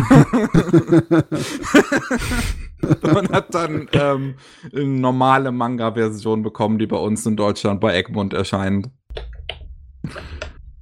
Hieß das My Elderly Sister, oder wie? Ja, My Elderly Sister heißt, glaube ich, der deutsche Release. Dort nochmal. Ach Gott, ja, ja, du, du, ich, ich habe das, äh, die, ich kenne das vom Design her, von dem Titelband. Das habe ich Nee, irgendwann My Elder. Sister heißt es einfach nur, okay. Äh, ja, irgendwo habe ich das Design, äh, das, den, den Ja, Titel ja, wenn man das Design der Protagonistin sieht, dann weiß man, woher das kommt. Ja, ich habe, nee, ich habe den Manga irgendwann mal angefangen zu lesen. ich meine, äh, bekannter im, ist ja immer noch der Food Wars Autor, ne? Stimmt, Mhm. ja. Aber es gibt auch, es gibt auch eine Handvoll andere, die ja einfach dann im Manga-Bereich was Cooles gemacht haben, da wo halt nichts Anime-mäßiges dahergekommen ist. Mhm. Was, wer war das, der vorher Hen gemacht hatte? Was hatte der danach gemacht? Oh, Hen hat auch ein Anime bekommen. Ja, aber Ah, was das hat der war danach doch gemacht? Der war doch der, der ganz gemacht hat, oder? Nicht der blöd. Ganzzeichner, ich glaube, ja, genau, das, genau. Oder natürlich unser Boichi. Ich meine, der hat auch massenweise Ja. an Dojinshis verarbeitet und Erwachsenen und Pornogramm. Oh, oder was ich, was ich vorgestellt hatte, ähm, was ein bisschen her ist. Ich glaube, vor einem Jahr oder so hatte ich das mal vorgestellt. Äh, Love Me for What I Am, was ja auch ähm, im Prinzip cu- cute gays doing cute things ist. weil, halt, weil halt alle Figuren in dem Ding queer sind. Das hat auch als, ähm, als äh, Dojinshi angefangen, der halt, ja, ehrlich gesagt, ich, ich, das, das Ding ist so süß. Ich will einfach, ich will diese Dojinshi ehrlich gesagt nie in meinem Leben sehen, weil mich das was wahrscheinlich alles komplett für mich ruinieren würde. Du, du, du glaubst es gar nicht. Es gibt so viele Autoren, die dazu in der Lage sind, so richtig äh, zum Schmelzen süße Sexgeschichten zu schreiben. Äh, einer davon ist der äh, Autor von Iron. Wie hieß denn der nochmal? Äh, denn? Wie schreibt man das? I minus Ren. Ähm, also, also meinst du I? Äh, das ist der Yutaka, äh, Tanaka Yutaka. Der ist der absolute Meister davon, äh, absolut die süßesten Sexgeschichten zu schreiben aller Zeiten. Iron ist äh, auch einer von seinen Sachen, wo er gemacht hat, wo er, er kommt halt aus dem Pornobereich, aber hat dann halt eine ernste Sache geschrieben. Aber Iron ist zu hart. Das ist so äh, schwer auf das Herz. Das ist Melodrama. Da, das ist nur um die Seele zu zerstören. Das ist nicht gut. Äh, äh, die, die, ich meine jetzt, der Manga ist verdammt gut, aber er ist nicht gut für mein Herz. So finde ich das nicht. Wie Ei. Ach, Ei wie Liebe. Ja. Ach so. Äh, nicht, das, nicht das Ei. Nicht das Ei. Nicht das. Ah, Ja. sag das doch. sorry, sorry. Oh, holy shit, wenn ich dieses Design schon sehe. Original Creator von Virgin Knight. Ist es ein Hentai? ja. Nee, der, der gehört doch zu der Sorte von Autoren, die in dieser Zeit äh, gearbeitet haben, wo dieses Pure Love, also diese ganz kitschige, klassische Romanze ganz groß war noch, auch unter den Erwachsenen im Regal. Und ich habe keine Ahnung, warum das heute so vollkommen weggefallen ist. Das äh, ist irgendwie schade. Naja, egal. Naja. Nur so am Nebenbei äh, zum Erwähnen. Puh. ähm. Ich, ich weiß nicht, ähm, Beris, willst du jetzt vielleicht noch einen oder, oder, oder reicht das heute? Reicht das heute? Das ist die gute Frage. Ähm, Ähm, ich hätte noch was, ganz was Kleines. Okay, Mhm. dann machen wir noch einen. Äh, weiß nicht, habt ihr das Pokémon Musikvideo gesehen? Ah, ich hab's Äh, noch nicht geguckt, nee. Ich glaube, ich habe ein Meme dazu gesehen. Ich weiß, was du meinst, weil es auch auf meiner Timeline zu Genüge gewesen Jo. ist. Also das Internet liebt das Teil. Ich, es sieht halt auch sau gut aus. Ist es dann von, ba ist von, von Bump of Chicken, ist es, ne? Das ist es. Genau. Okay, dann können wir es im Hintergrund mal Ja, laufen ich- lassen, während du uns erzählst. Ich meine, mehr, mehr wie ästhetisch, ich wollte es einfach nur ganz kurz erwähnen, es ist halt so ein ganz kurzer Liebesbrief an die gesamte ähm, Pokémon-Franchise, also von den Spielen her zumindest. Äh, es gab ja, es gibt ja mehrere so ganz kurze Pokémon-Videos, die extrem gut aussehen. Äh, ich glaube zu Alpha Saphir und Omega Rubin und auch Schwarz und Weiß 2, glaube ich, äh, gibt's Animationsvideos, die extrem gut aussehen. Und das ist aber halt nochmal um einiges krasser. das ist, Ah. das ist die Krönung. Es ist, es ist halt ästhetisch überall. Also, wenn sie, äh, wenn ihr sie gerade seht, äh, Mhm. sieht man halt so verschiedenste Farbeinsätze. Dann auch noch eben Sakuga die ganze Zeit, dass man eigentlich. Also ich glaube, ich habe es mir mittlerweile fünfmal angeschaut. Das Problem ist, ist- ja, mein Problem ist, als jemand, der vollkommen aus Pokémon raus ist, der nie wirklich damit groß was zu tun hatte, ähm, ich erkenne kaum was darin Uh. wieder. Ich erkenne Also- zumindest so die Figuren aus den Anime, so, die erkenne ich, weil die, die, habe ich zumindest im Fernsehen hin und wieder gesehen. Ja, es fokussiert sich halt sehr stark auf Schwert und Schild, hauptsächlich die meiste Zeit, also auf die neuesten Iterationen. Ja, Aber geht auch- eigentlich, ne? So, ich, ich, das, Hm, was ich ich jetzt in den ersten anderthalb Minuten gesehen habe, waren zumindest viele Referenzen an die ganzen vorherigen Anime. Also im Mittelteil ist es wirklich fast nur noch Schwert und Schild. Ah ja, da sind diese, die ganzen Base aus Genau. Schwert und Schild. die Base. Äh, ja, und da sieht man halt einfach alle Charaktere nochmal, die man kennt, wirklich extrem gut gemacht. Ähm, extrem viel Fan Fanservice die ganze Zeit. Ähm, es ist auch, es gibt auch anscheinend irgend so ein, äh, dass es auch, halt auch wirklich von ganz von vorne mit Pokémon zu tun hat. Das, was man am Anfang, äh, am Anfang sieht, wo die vier Typen äh, auf den auf den Zuggleisen herumgehen, dass das anscheinend der erste Text ist, den man im ersten Pokémon-Spiel sieht. Also es ist quasi einfach nur ein Liebesbrief an, an die Franchise. Ich mag die Designs der beiden Hauptakteure. Sie sind extrem- sehr gerne. Äh, ich glaube, von Kyusugiga, der Character Designer, war das. Ja, das ist ja, es ist ja von Taka, Takashi Rie, äh, Regie geführt und meine Güte, ich will, dass sie endlich mal wieder einen, einen richtigen Anime macht und nicht einfach nur Musikvideos. Musikvideos sind aber auch cool. Ich, ich krieg das halt weniger mit. Äh, Das ist halt der Äh, Fehl- Takashi, Takashi Rie ist wirklich Kyosugiga und erste Staffel Kikai Sensen. Ja. Oh, großartig. Wirklich Ja. richtig, richtig großartiger Anime. Weil einfach auch ihr, ihr Stil, so man, man merkt, dass diese beiden Anime so, so thematisch und äh, wie sie inszeniert sind und alles sehr nah beieinander liegen. Und ich mag einfach wirklich ihren Stil speziell einfach so gerne, der halt so, so, so schöne Familiengeschichten erzählt, wo es irgendwie am Ende immer ums Ende der Welt geht. Du, ich glaube, von dem ganzen Musikvideo äh, gefällt mir der Abspann am besten. Credits, das ist genial. Ah, Das da ist- ist sogar eine Referenz drin. Also es ist, ich glaube, ziemlich am Anfang vom Video sieht man das quasi, wo sie dann davor sitzen. Hm. Also es ist einfach, generell das ganze Zeug ist vollgespickt mit Referenzen und so weiter. Äh, Das äh, Es braucht, ist extrem dicht. auch wenn ich nichts verstehe, ich sehe schon, das ist wie ein Neutronenstern. Ach Nice. Mann, ich will einen neuen Takashi Rie Anime. Ja klar, wenn ich sehe, dass sie halt so an sowas. Ich meine, ich bin froh zu sehen, dass sie überhaupt noch arbeitet. So in den letzten zwei Jahren kam irgendwie nichts von ihr.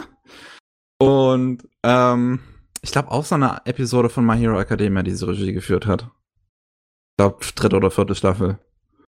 Aber es ist halt, sie ist so gut. Sie ist wirklich, wirklich gut.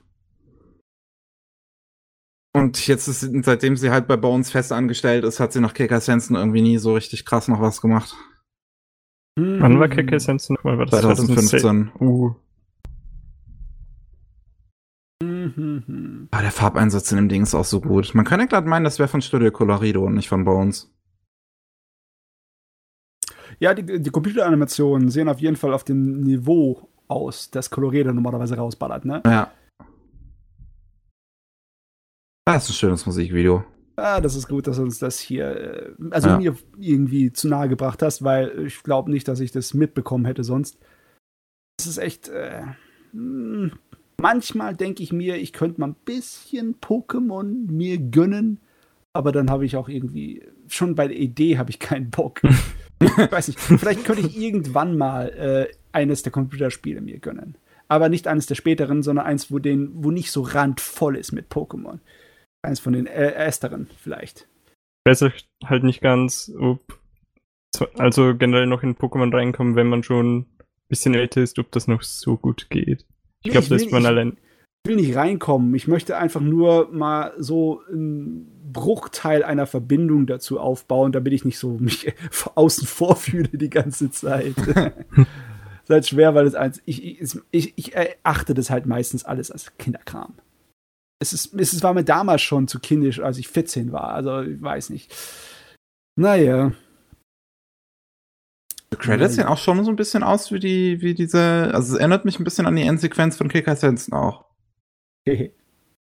Ah, meinst du an das Ending oder an wirklich die Ja, ja, das Endsequenz? Ending, ja. So mit der Bühne und zumindest Ja. so ein bisschen, also rein thematisch zumindest. Mhm. Ich muss mal. Äh, so viele große Anime-Musikvideos kommen ja nicht so regelmäßig raus, aber es sind bestimmt schon ein paar, bin ich mir sicher, die ich nicht mitbekommen habe. Also was, was jedes Mal gehypt wird, wenn es so irgendwie ein Neues gibt, sind die von Eve. Ja, natürlich, natürlich. Ja, die von, die Musikvideos von Eve, die kriegen jedes Mal einen riesen Hype und die sind auch einfach super schön gemacht so und Eve hat halt auch einfach eine super schöne Stimme so. Stimme hätte ich auch gern. Weil dem Typen merkst du es halt nicht an, so irgendwie. Also der, der kann halt maskulin singen, der kann feminin singen, so der kann einfach machen, was er will mit seiner Stimme. Talent, hä? Na jo. Oh Mann, Ja. also heute bin ich ausgelutscht. Ich kann, ich kann nicht mehr. Ja, ich, ich habe auch nichts mehr erreicht, glaube ich. Ich gehe dann weiter Death Stranding spielen oder so. ich habe Genshin Impact habe ich runtergeladen. Ich, ich gehe jetzt in die chinesische Gacha-Hölle. mal sehen, ob wir dich nächstes Mal noch äh, wiederfinden. Ob ich noch da bin, ja. Äh, gut, ähm, das war der 148. Anime Slam Podcast. Vielen Dank, Beres, dass du dabei warst. Dein Zeug findet man in den Kommentaren. So, dass man, dass man ein neues Video rausgekommen, habe ich gehört. Jo, vielen Dank für die Einladung. Und ähm, ja, dann war's das von uns heute. Tschüssi, ne? Ciao. Ciao.